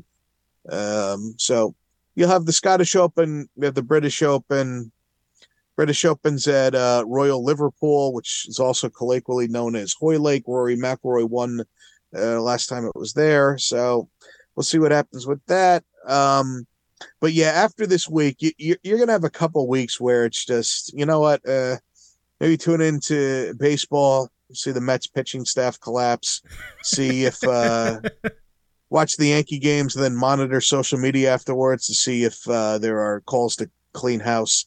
Um because there's not going to be very much uh with the golf a- after this week. Going to be a couple uh listen those are probably going to be with the whole designated event thing this year those are going to be borderline Korn uh, ferry tour events. So it is what it is well i appreciate that mike i appreciate the honesty too and we are definitely segueing very hard into the next topic so let's just give it to andy first for any quick hitters on the, the upcoming schedule um anything else you want to add andy before we get into the big elephant in the room? Yeah, I mean, yeah, with the Connecticut uh, tournament, I, I love the event. Um, John mentioned there, it's a great blend of like the star power has been there for a handful of years now, and then you're always, you know, Xander won it last year, um, but then it's right you're gonna get like a Kevin Streelman 59. You're gonna get a uh, Bubba Watson situation. You're gonna get Chez Reavie. You know, I always I don't have the stats in front of me, but I would put this event like if there's like a, a stat like playoff probability. I feel like this tournament like would be up there. You know, I I feel like this event is a playoff. Like every other year or every other three years, they go to a playoff, and um, the winner, like even if it's a not a playoff year, the winner is winning by one or two strokes. It's not you know no one ever runs away with the event, which makes it for good TV. Um, so yeah, I actually in my one and done league, I for the elevated events, you pick two and I had Siwoo Kim and Tom Kim, but uh, I was looking at McCarthy, and after John's rundown, I might change it to McCarthy, and I might sprinkle a couple units on a uh, top ten situation for Denny McCarthy. So I, I appreciate I appreciate that. I, I like getting some uh, valuable research that I would never have done on my own, but uh, McCarthy's McCarthy's staring at me right now, right there. So I uh, might have to uh, re- revise my picks. Um, so with that being said, yeah, the I don't have any thoughts on the Open. Obviously, it's too early. Um, and yeah, with with respect to what's coming up the pipeline, you know, Rocket Mortgage, fucking John Deere, I don't know, like Barbasol, some Wyndham's not bad anymore because Wyndham, like everyone that is flirting with top 125 will be there. Like Nance does the event, but uh, I have. Uh, I'm assuming Sungjae Im is going to be playing either Rocket Mortgage or John Deere, if not both. And uh, I have saved Sungjae Im in my one and done league for uh, those events because like, you got to pick someone. And uh, Sungjae has an affinity for playing basically every event under the sun. So I'm saving. I'm hoping he's in the field in the next couple of weeks um, for those events. But yeah, um, it's perfect weather for like actually playing golf right now. But the events do get a little diluted. I mean, every you're gonna have some lulls here and there, and this has always been one of them. Yeah, I do think your move is Did savvy you though. use now yet? Because he's gonna play. Um, he's gonna play Rocket Mortgage because he won last year. I used yeah, I used Finau in the Mexico. Ooh. scen- Okay. scenario. so that worked. That worked out then. So that worked out anyway. Yeah. Nice, nice. Uh, congrats on that too. Yeah, that, that- that's good. That's a good spot. All right, so let's do this. So you know, during my vacation to Palm Springs with family, where they announced that LIV merged with the PGA Tour, and I have so much to say about this. Um, but I feel like you all will say these things better than I will, so I'm just gonna give you the floor and get your thoughts on this and what it means for golf, what it means for fuck like North America for for the United States. I mean, geez. Um, Mike, I'll give it to you first. You know, as we've discussed LIV over the last year, I've usually added this one caveat to any one of my comments about it, which was it's not a pure economic venture, and as a result, it would was going to be very hard to ultimately analyze, even if we thought it wasn't necessarily doing well or if it stalled out, because this was a government, because there are geopolitical goals behind it. Um, we don't know we, we weren't sure what the losses were going to what type of losses the uh the Saudis were willing to incur in order to push the envelope to where they wanted it. So a few things happened here. Um and I will say before I get into that, it was funny. I was actually sitting in an appellate courtroom watching proceedings when I got the text message John's like, uh, the PGA Tour and LIV merged. What? So, uh, yeah, instead of paying attention to the cases, I'm on my phone uh, on Twitter in the courtroom trying to like hide it below the bench so the judges can't see me what I'm doing. I, I probably shouldn't be talking about this, but you know? Whatever. They're not going to fire me at this point in the clerkship. So, regardless. Uh, anyway, but getting back on point, you, you had a, a few things going on here. One was that I think it became apparent that the Saudis were they were going to do what they needed to do to gain a stake in the world of professional golf.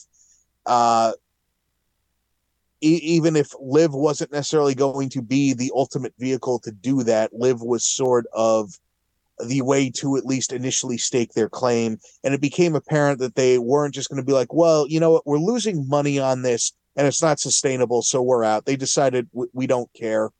What's your number on this?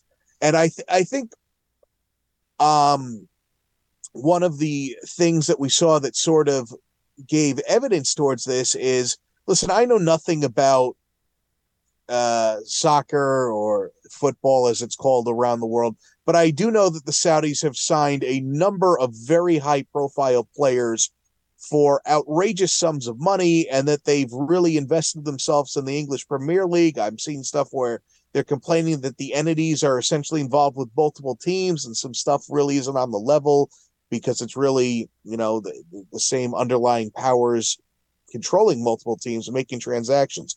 But that being said, it shows you how much money they're willing to sink into sports and to be a player in the international sports scene. So I think that became apparent to the PGA Tour. And then the other thing, which I think I alluded to in our uh, group text, was that, and I think this was admitted that, or at least it leaked out, was that ultimately the PGA Tour's financial structure in order to try to compete with this was not sustainable. Uh, the sponsors weren't just going to keep doling out this money and they weren't going to keep dipping into their reserves and they didn't want to keep paying the legal bills to fight this matter. So that's where we are. Um, listen, this is going to this is going to change golf as we know it. It is never going to be structured the same way again starting in a few years. I don't believe. I don't think the Saudis are going to pay what they're going to pay in order to essentially bolster the PGA Tour, have an ownership in it, and maybe have a, a stronger international series in the offseason. No, they're, they're going to revamp the way it works. Um, I, I don't see how otherwise it's how otherwise that would make sense for them. Now, listen, that being said, I don't want to hastily jump to any conclusions about what's actually going to happen here because there's so much that has not been announced that we're really it, it, it's just there's so many different directions in terms of what the actual what actually legally is going on. Is it a merger? Is it a hostile takeover which company is actually surviving as the parent company who knows i mean what they said with some of this framework is that um the, the head of PIF is the chairman. Monahan is the CEO. Um, that you saw one thing that the PGA Tour would have the majority of seats on the board, but then the thing that really stuck out to me was that the PIF would be the sole investor in the PGA Tour to start off, and importantly, that they would have the right of first refusal, which means that they, they could stop anyone else from investing into it. Which tells me, okay, if they're controlling the money here, then you would think they would control, uh, they would ultimately be in control of the tour but I don't know. It, what do they value their assets as, as how much they're buying in versus how much the PGA Tour can say we're worth and what percentage does that gain them? We don't know. So all we really have here is this idea that, hey, we've agreed to, we're going to work together in the future. And here's some basic framework. Look, the Department of Justice already said they're opening up an antitrust investigation. Monahan's going to get uh, hauled before Congress, although apparently he had some acute medical emergency, maybe a, a case of a yeah. suspicious poison. You know, I, I, I should joke very about that, but yeah. it was very convenient that a guy who's a terrible public speaker is all of a sudden like, I'm ill. I can't talk to anyone. Uh, have a nice life.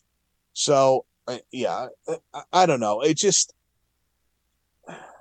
I mean, it was shocking when it happened, but when you like look back at everything, it's almost like, well, wasn't this where we were going ultimately when you take a step back? Maybe, but look, like I said, I expect everything's going to change. The fundamental structure of how the highest level of men's professional golf is going to change.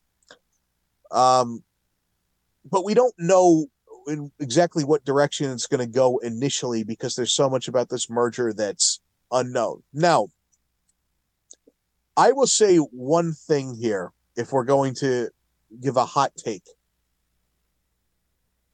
Why are the governing bodies here, the major championship governing bodies, with the exception of the USGA, which gave a somewhat lukewarm statement, being like, we're glad, we're glad that the division is over here and we don't want to see this anymore. Guys, wake up and smell the coffee here. Do you think the Saudis are going to sit back and not want to grab a piece of the financial pie that you have, think about it. The four biggest events of the year are not controlled by this new combined entity. Those four entities are those four events are worth such a disproportionate share of the available revenue in golf. You're telling me that they're now with this backing of a government that is looking to make itself a player on the world stage or give themselves even an even bigger role is not going to come for that at some point like that they wouldn't put an event on opposite the masters and say hey the winner gets 50 million dollars that's going to happen and i don't understand why maybe they just they can't envision it happening they're going to try to break the majors if this whole thing actually does come together. It'll probably start with the PGA Championship. It'll be a lot harder, I think, to break the other three, at least initially. But I was surprised to see that because that was my first thought is the the PGA of America, the R&A, and the USGA, and Augusta National, they must realize that they get a disproportionate share of the revenue from professional golf based on how often they're actually involved. And why wouldn't this company jump in and try to take it? So, like I said, we have more questions than answers really at this point, but uh, a lot of things are going to change. And I think some people that are watching who have a vested interest in this, uh, they may want to take a closer look at and reevaluate where they think things are going to go because it may not work out very well for them. That's fantastic analysis, Mike. Honestly, it's it is so hard to put to make sense of all this, and uh, it means a lot that you could that you could share your insights on this matter. I mean, you've known golf for a long time. You're very well versed in in the the mechanics behind professional golf, and it, that means a lot that you break that down for us. Like it's it's really great to to hear that and as you said, like even at that, what have we learned? We don't. Uh, there's still a lot of questions to be answered. You're absolutely right about that too. It's a disturbing moment for me personally. Um, as a fan of golf, it's like I don't, I don't know what to do with this. Like, I don't want to support something that's backed by Saudi Arabian government. Sorry, but so you know what I mean. Like, it's.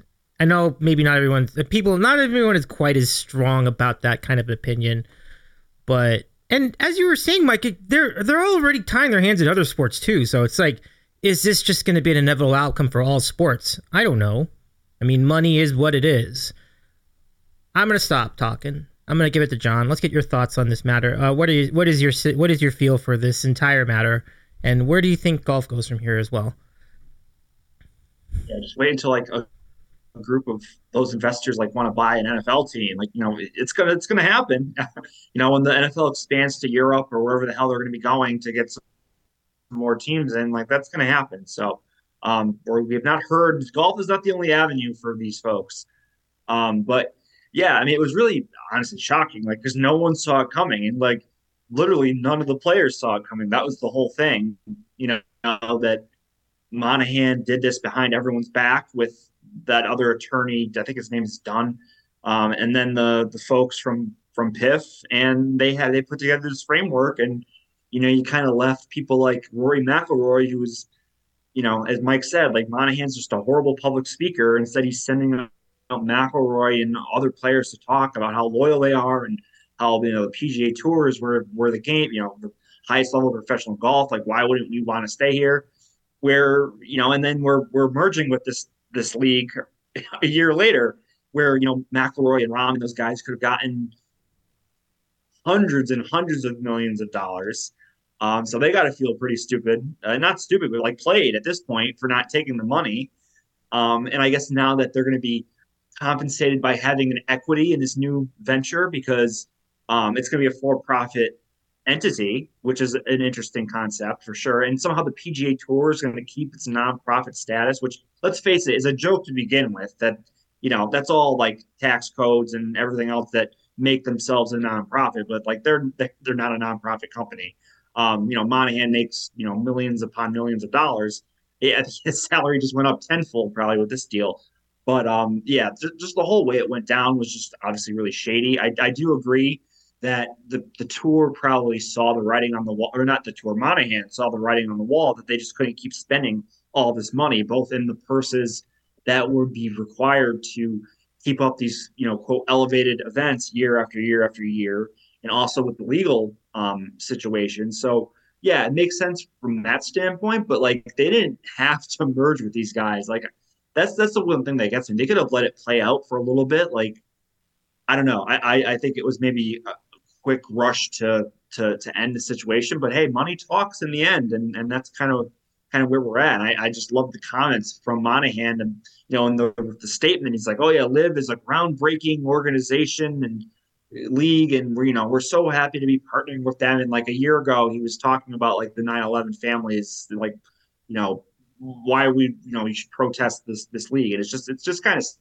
sickening honestly from from his perspective like from from for his actions i mean you know, I love watching and playing golf, and you know, we talk about golf and wager on golf. So, I mean, what I'm, you know, I, I'd like to make like a righteous stand, but like, what are we gonna do? Like, I don't want to like stop watching golf because of of this. So, it is what it is. Like, we all make our own choices in, in that regards. And I wouldn't, Dave, you said I'm not gonna watch golf anymore. Like, I wouldn't say, oh man, that's stupid. Like, you do, you, you do what you do. Like, we all have our own um, personal thoughts and feelings on on this kind of thing, but um, you know, in terms of where things are going, like who knows, like what this is going to look like? Is is there going to be a whole new schedule revealed for next year? Like they're already working on, you know, a, a schedule with dates, like because of this whole elevated event situation. Well, now is is LIV being incorporated into this next year? Like, are there is every PGA Tour player being on a team? Like, are we going to have a team of like you know, uh, Jason Dufner and uh, you know, um, so it's like like the, the, some of the four worst players on tour at this point? Like, is that going to be a team? Like, it, it, just there's like so many questions that need to be answered at this point. And yeah. um, you know, honestly, the only constant at the moment is the four majors are still there. But I I kind of am seeing Mike's hot take. Like, yeah, they're going to play a tournament opposite of the Masters where the winner gets a hundred million dollars. Like, you don't think you know, like 30 guys are going to show up to that, like, or more than that. I mean, I don't know. Like I, that's pretty tempting to me. We'll we'll see what happens, but I can definitely see a scenario like that playing out. Um, but for now, the only constant in golf is going to be the the four major championships, and we'll see what the chips fall with with this other stuff. I mean, I don't know how they're gonna. They, I mean, they the tour released their fall schedule. I don't know if that's still happening right after the FedEx Cup, or if they're gonna redesign it. I have we have no idea. So it's just all to be a waiting game at this point to see to see what happens, how this all all shakes out. Yeah, I mean, I appreciate that. I mean, I appreciate your your your your thoughts too, um, John. Yeah, it's now. I think the interesting thing is with the majors, as you mentioned, they're they're all almost all of them. I the PGA is interesting because it's from the PGA of America, not exactly the PGA Tour, but I assume the PGA Tour is a function of that. So that's going to be an interesting decision for me in come May. But I don't want to be the the boycott guy, but I definitely feel like since these are all different events by different organizations, certainly the Open coming up, like that's the R&A, so that's a whole different ball game together altogether. So I, I think that's gonna be fine. I'm not gonna stop covering these events, but I just mean my personal investment in them emotionally is gonna be very very different going forward as a result of this, and and it just worries me that the rest of sports is gonna be affected the same way like you said, like this could absolutely happen to an NFL team. Money is money, and it's like at some point you have to just say, you know, at this, it's is it worth it anymore? I don't know. I mean, listen, I I gotta still suss this out for myself. So I'm gonna turn to Andy, who I have often cited as the voice of reason. Andy, I'd love to get your thoughts on this as well. I I would appreciate. Well, I've had. I wouldn't say I'm the voice of reason, not at all. But I will say, I will say, you know, I will say, old baby was completely wrong about the LIV. I mean, I know we could break it down. No one watched it. The ratings were atrocious. No one went to the event, but they were a fucking disruptor from day one. Uh, they moved the needle in quite a drastic direction a month ago. They are not good people, obviously. Um, you know, we say it as a joke, follow the money, follow the money. Why do we say it as a joke? Because people literally follow the money, whether it's networks, whether it's corporations, whether it's people leaving one job for another, whether it's Dustin Johnson basically saying on Netflix, uh, they are paying me more money to do less of what I do well. It just happens. Like in uh, Monahan, I agree with like Monahan is a complete fraud, liar, thief, clown, all the adjectives. Um, he definitely left. Uh, now we said last year or last whenever this all started, yeah, probably last year. Like we, this little corner, like we knew, like Justin Thomas and Rory were basically tasked with being Monahan's puppets um, and being like staunch defenders of the tour. Tiger, obviously, the staunch defender of a tour. Um, but a lot of their contemporaries did what what they thought was best, and and now we're gonna have this like we don't we have the the fascinating thing about all this is that yeah we have no idea what's gonna happen next year. Like Greg Norman's like we're gonna have the regular schedule. And then other people like Greg Norman like he might be like detained, locked up, and like beaten like in Saudi Arabia next year. Some people are like Greg Norman's gonna be like the face of this new entity. Who knows? Like who knows where Greg Norman's gonna be in 2024?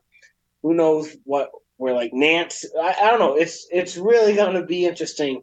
You know what John mentions like the schedule. I, no clue. No clue. What are the PGA guys going to be wearing shorts? Is there going to be like uh, atmospheric, like ambiance, uh, Pitbull, you know, in between shots like there are uh, in all the LIV events. I have no idea. No one has any idea. We're just gonna we're gonna get the information piecemeal as it comes. Um, now you know, personal feelings aside, um, morality issues aside, uh, I am such a degenerate like I like watching golf. I like watching the best players compete against each other.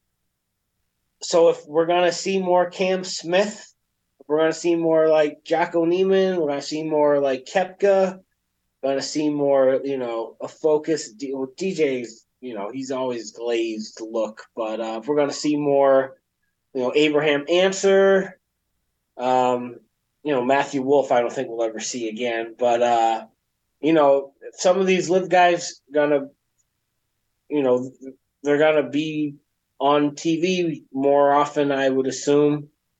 Now, with I'm all right with less team events because um, I think that the whole team event thing was obviously like a fucking gimmick.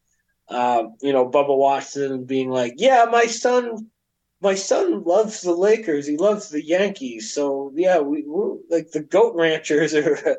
It's a real cool concept for golf. We're gonna try to be a brand that's just as known as like the Yankees. I don't think so, Bubba. But you know, keep spewing that bullshit. We're all buying that with a fork and a spoon. But um, yeah, Dave, it's it's gonna it's gonna it's gonna be interesting how everything pans out from a from a schedule standpoint. I mean, even without um even without LIV, like just how like the WGC events were disintegrating, you know, the Dell match play was gone.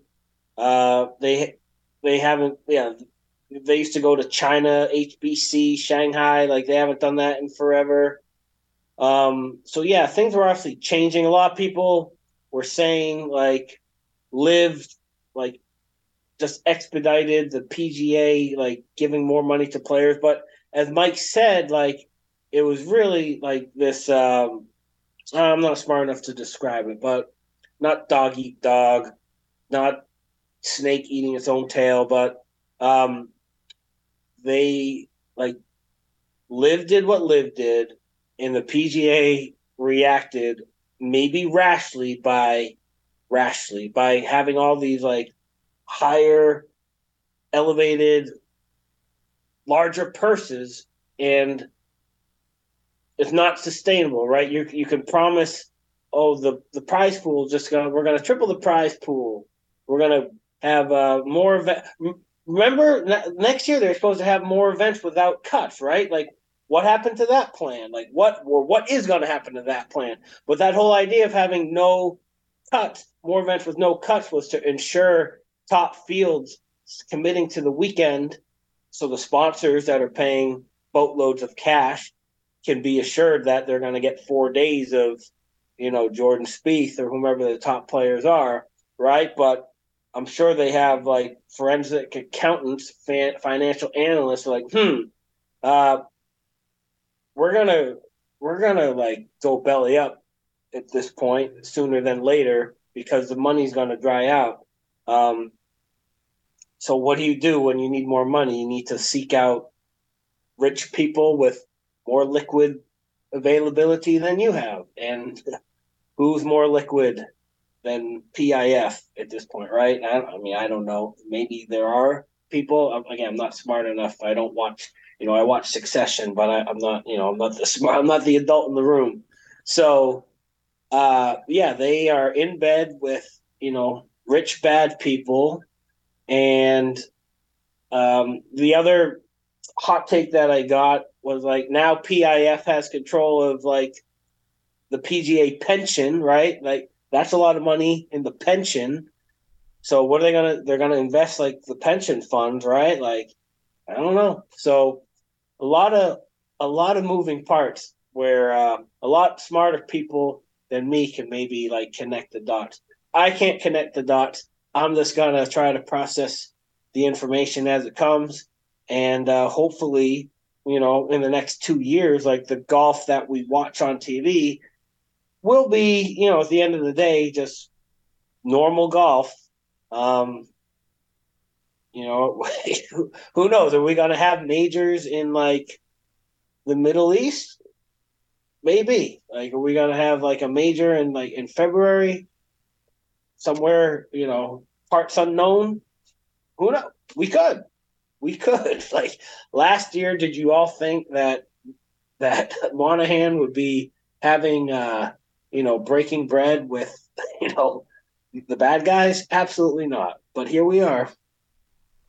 Here we are. In, uh, here we are indeed, Andy. I mean, again, I, I don't have anything to add to this. Like, it's, yeah, it's a lot. I'm gonna admit it's a lot right now. Just, just thinking about being a, you know, I had, we've been a sports cast podcast for a long time, and now we're just a, we're a podcast, and we're trying to make sense of this y'all done admirably in that area. Um, yeah, we'll see what happens. I mean, as far as the golf aspect of it, I'm sure they'll I mean, probably will be fine. I mean, you know, as you mentioned, some of the folks will be coming back, so there is that. So thank you, thank you so much. Um, I agree with John. One last thing of what John mm-hmm. said, but I the NFL like. Yeah. I think it's a matter of when, not if. Absolutely. That's such, such a good point, John. Like, there's no question in my mind there will be some version of that coming you're absolutely right. Yeah. Okay. Let's give yeah, it. They're to... talking about like, you know, down the road they're going to have like a inter like a European division in the in the NFL. Like you'll have you'll have London, and you'll have Germany, you know, whatever else market they're trying to get into, and we're first to jump on that. So, um, just a matter. Yeah, I mean, this all would be it would be reasonable, would be, be like tolerable if we did know that the Saudi Arabians are out or well known, not even like even like a cloud, cloud of secrecy over this, like for being absolutely terrible humanitarian people, terrible. It's just it's just no getting around that, none. And so I have a hugely difficult issue with that. So with that said, I think we can wrap the book on that for now. Obviously, you know, it is what it is. Well, as you mentioned, Andy, like we don't know the entirety of this yet. And Mike mentioned that too. So we will continue to cover golf as much as we can um, in the next few months and, and see what happens. So I'll give it to you for final thoughts. Uh, Mike, I'll go to you first.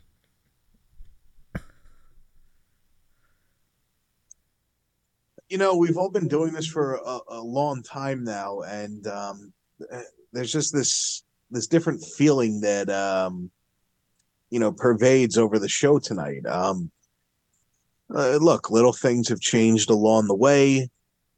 Who has been at the top of the game has changed, obviously. Uh, you know, when we started off, Tiger Woods was still relatively young, and a lot of the debate was, you know, can they stop acting like he's prime Tiger Woods every time he shoots a good round?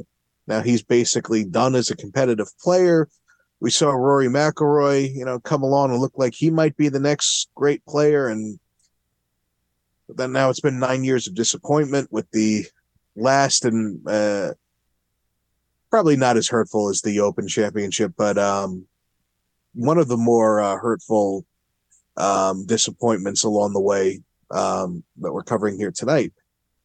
But you know, things like that happen uh, with golf. Players comes in, in all sports really players come and go. Um, style of play changes. There's advance advancements in technology. That's not it's not a unique thing to golf. But we're sitting here on the precipice of something that none of us here have ever experienced. Some of our parents may have a little bit with the you know the NFL, uh, the AFL NFL merger being a thing, but you know ultimately all that did was like doubled the size of a existing league when you really think about it, uh, and gave us the Super Bowl.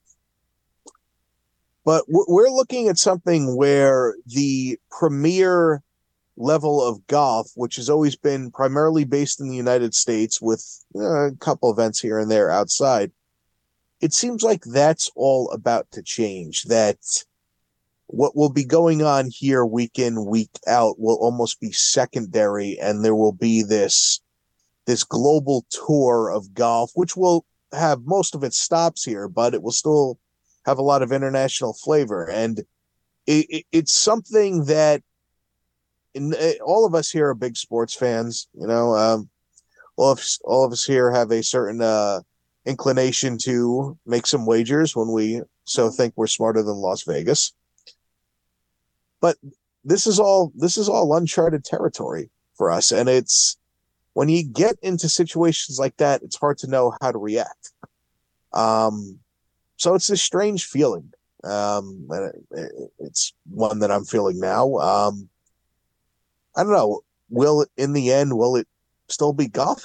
Probably for the most part, but you know, we're in this era where everyone seems to think that they can outsmart themselves and they can add a wrinkle or two to something, and they just end up screwing things up. You know, I I just listen. You want to make a whole bunch of teams and not really change up the format of the actual golf tournament. You know what? Go for it. Who cares? Um, but I, I hope we don't see a main tour of 54 hole events with, you know, that that's just, it wouldn't be the same, but maybe they'll say, hey, we make more money that way. I don't know. I hope not. So the whole thing with Saudi Arabia, you know, I didn't even want to get into that uh, tonight because you know what? The whole world has allowed Saudi Arabia to invest in their businesses and become intertwined with them that I almost think the ball has rolled so far on that that what's the point unless there's a massive shift diplomatic diplomatically and among the global stage which is really that, that that's a subject not you know not for what we're trying to do here. So who knows? But um yeah we're at the precipice of a major shakeup something like we've never seen. And uh yeah i i do share though the sentiment that we've kind of heard, uh, heard which is yeah, you know what? Hopefully when all the dust settles, we still have, you know, golf week in, week out that we can tune into, regardless of who necessarily sponsors it or what it's called. Thank you, Mike. Yeah, and I I come I I really love that point. I mean, I I think it's important you mentioned that because like you're right. Like I I mean, to what extent or degree could any of us truly be could hold our moral ground in anything like that? We don't know who's investing in any company or organization or or even universities or corporate or uh, whatever or leagues. It's a good point. Like there's degrees of this everywhere. College football is no different. Pro sports is no different. Just not to this extreme degree where you literally have a government funding something. But still, you're right. Like you're absolutely right. I mean, we have dealt with this with China I'm not again, like you said. If I get any deeper into this, we will be uh, we will be extending beyond the boundary of our show. So I'm not going to do that. But, but you're absolutely right. Right? I guess it's a really good point, and I, I appreciate you making that point. And so we'll see. I guess we'll see. But I do feel weird right now about this, and uh, we'll see how things go with golf. But as long as it stays, you know, true, more or less true to what it's been, then maybe it will be okay. It's just weird. But I think everybody else feels that way. So, uh, John, let's get your thoughts. Final thoughts. Yeah, definitely uncharted territory what we're heading into, and like we've said, like all we can do is wait for more information to come out. So um, hopefully by the, the, time we meet again, uh, it'll be late July. Maybe we'll have some kind of idea about what next year is going to look like. So um, we can kind of reconvene and assess where where we are at that point. But um, yeah, we'll see how the British Open goes. Hopefully, uh, that's you know that'll be a tremendous event like always, and we'll see where we are with this whole situation. Uh, by- I love it, John. Yeah, I mean, you're right, and, and it, it's. I'm so glad that you've all been so like what's the word? You've been like not too crazy. I don't know what the word is, but like I feel I appreciate your your I don't even know what the word is, but just whatever the word is, like it's it's I appreciate you being like I don't know, calm about it. Cuz like you know me, I I don't often do that. So it's it's nice to have your your your perspective to help me through things like this. Like it's it's really great. So Andy, uh, let's get your thoughts and final thoughts, and then we'll we'll wrap things up for the night. Yeah, it was you know a lot of golf, big weekend, Connecticut. You know to to kind of piggyback what the other guys have said about like what the what the golf will look like in a few years time. It's like just to use a very watered down analogy or whatever. It's like when when like one restaurant gets bought out by like a big management company or you know gets uh gets bought out by like a big chain or like a, company A gets bought out by you know conglomerate and they're always like it's we're gonna stay the same like the menu's not gonna change like or when airlines merge like oh, we're still gonna be the same we're gonna combine the best of both entities into one entity. But obviously things change. So, you know, someone be like, Andy doesn't even know how to soak. But anyway, um, the golf, yeah, I when Mike mentioned like they if they go to 54 holes, that would kind of be rinky dink. But um, you know, PGA is a good product. Uh, it doesn't really need any tinkering. Um, but as Mike said, everyone wants to be the smartest guy in the room. So, you know, would it would it surprise you if they have like, oh, all right, on this like particular day, we're gonna have like a three club challenge? Like, I don't, I don't know. Like, nothing would surprise me at this point. So, um, we we shall just see. But it, all we can do is just watch what's presented to us and we got some, yeah, we got a Ryder Cup, we got a FedEx Champion, we got British Open. There's some inventory up the pipeline, and uh, we know John knows this. Like college football is coming, and it's coming fast. But still enjoy your summer. Oh, yeah, absolutely. It'll, it'll just like we say during the college football season these months go fast. Like we're gonna be talking about summer today, but then like you blink your eyes and it's gonna be like college preview time, and then you blink again, and we're gonna be talking about the regular season. So it's gonna be some fun times coming up. Yeah. Thanks, Andy. Um, that's it for me. I, I now I'm gonna stay on uh, on Twitch for a little bit, but fellas, like I really appreciate you being on tonight. Um, thank you again. I it's really great to have your expertise, and honestly it means so much that you'd be able to like walk us all through this because there's a lot to unpack and i'm sure as you mentioned there are going to be more layers revealed later. So have a great rest of your week. Thank you so much and uh you know we'll we'll keep doing the thing. We will come back for the um the open recap about a month from now and we'll do i mean if you're up for it john we can do the we can do the the preview with with with uh ron the college preview? Yeah the college preview later we'll we'll work that out but Oh, yeah. Oh, yeah, absolutely, Dave. Come on, we gotta get starting my uh, uh, readings and doing you know listen to podcasts. Like I'll I'm gonna be ready. Like we gotta we gotta do like we did last year, the group of five yep. on one night and Absolutely. then Power Five on Absolutely. another night. It's gonna be a, a two night series, so I can't wait. And you know, Twitch is a great platform for these kind of streams. I mean, we can go as long as we need to go. This is gonna be great. Yeah, I'm, I'm into it, John. Uh, all right, so take care for now. We'll see you soon. Bye, everyone. Yeah, I love that. I love that lead up, John. That's really great. Come on, now you got me pumped up. I'm really ready. All right, see you guys. See you, everybody. Happy Lake House season, guys. Take care. Thank you. see y'all later. Nice talking. Yeah, same, chat. same, Jandy. Thank you. Take care. Well, that's our panel, everybody. Thank you again um, for tuning in. Those of you on our podcast, I am. My name is Dave Medina. You can find me on all the platforms as Davey is eating a sandwich, except for Twitter. Twitter's got its own thing, but um, I'm on TikTok. I'm on YouTube. I'm on Instagram, and uh, actually, technically speaking, I'm on Facebook too. So um, it's been great to, to hang with you. Uh, those of you on the podcast, we will see you next time.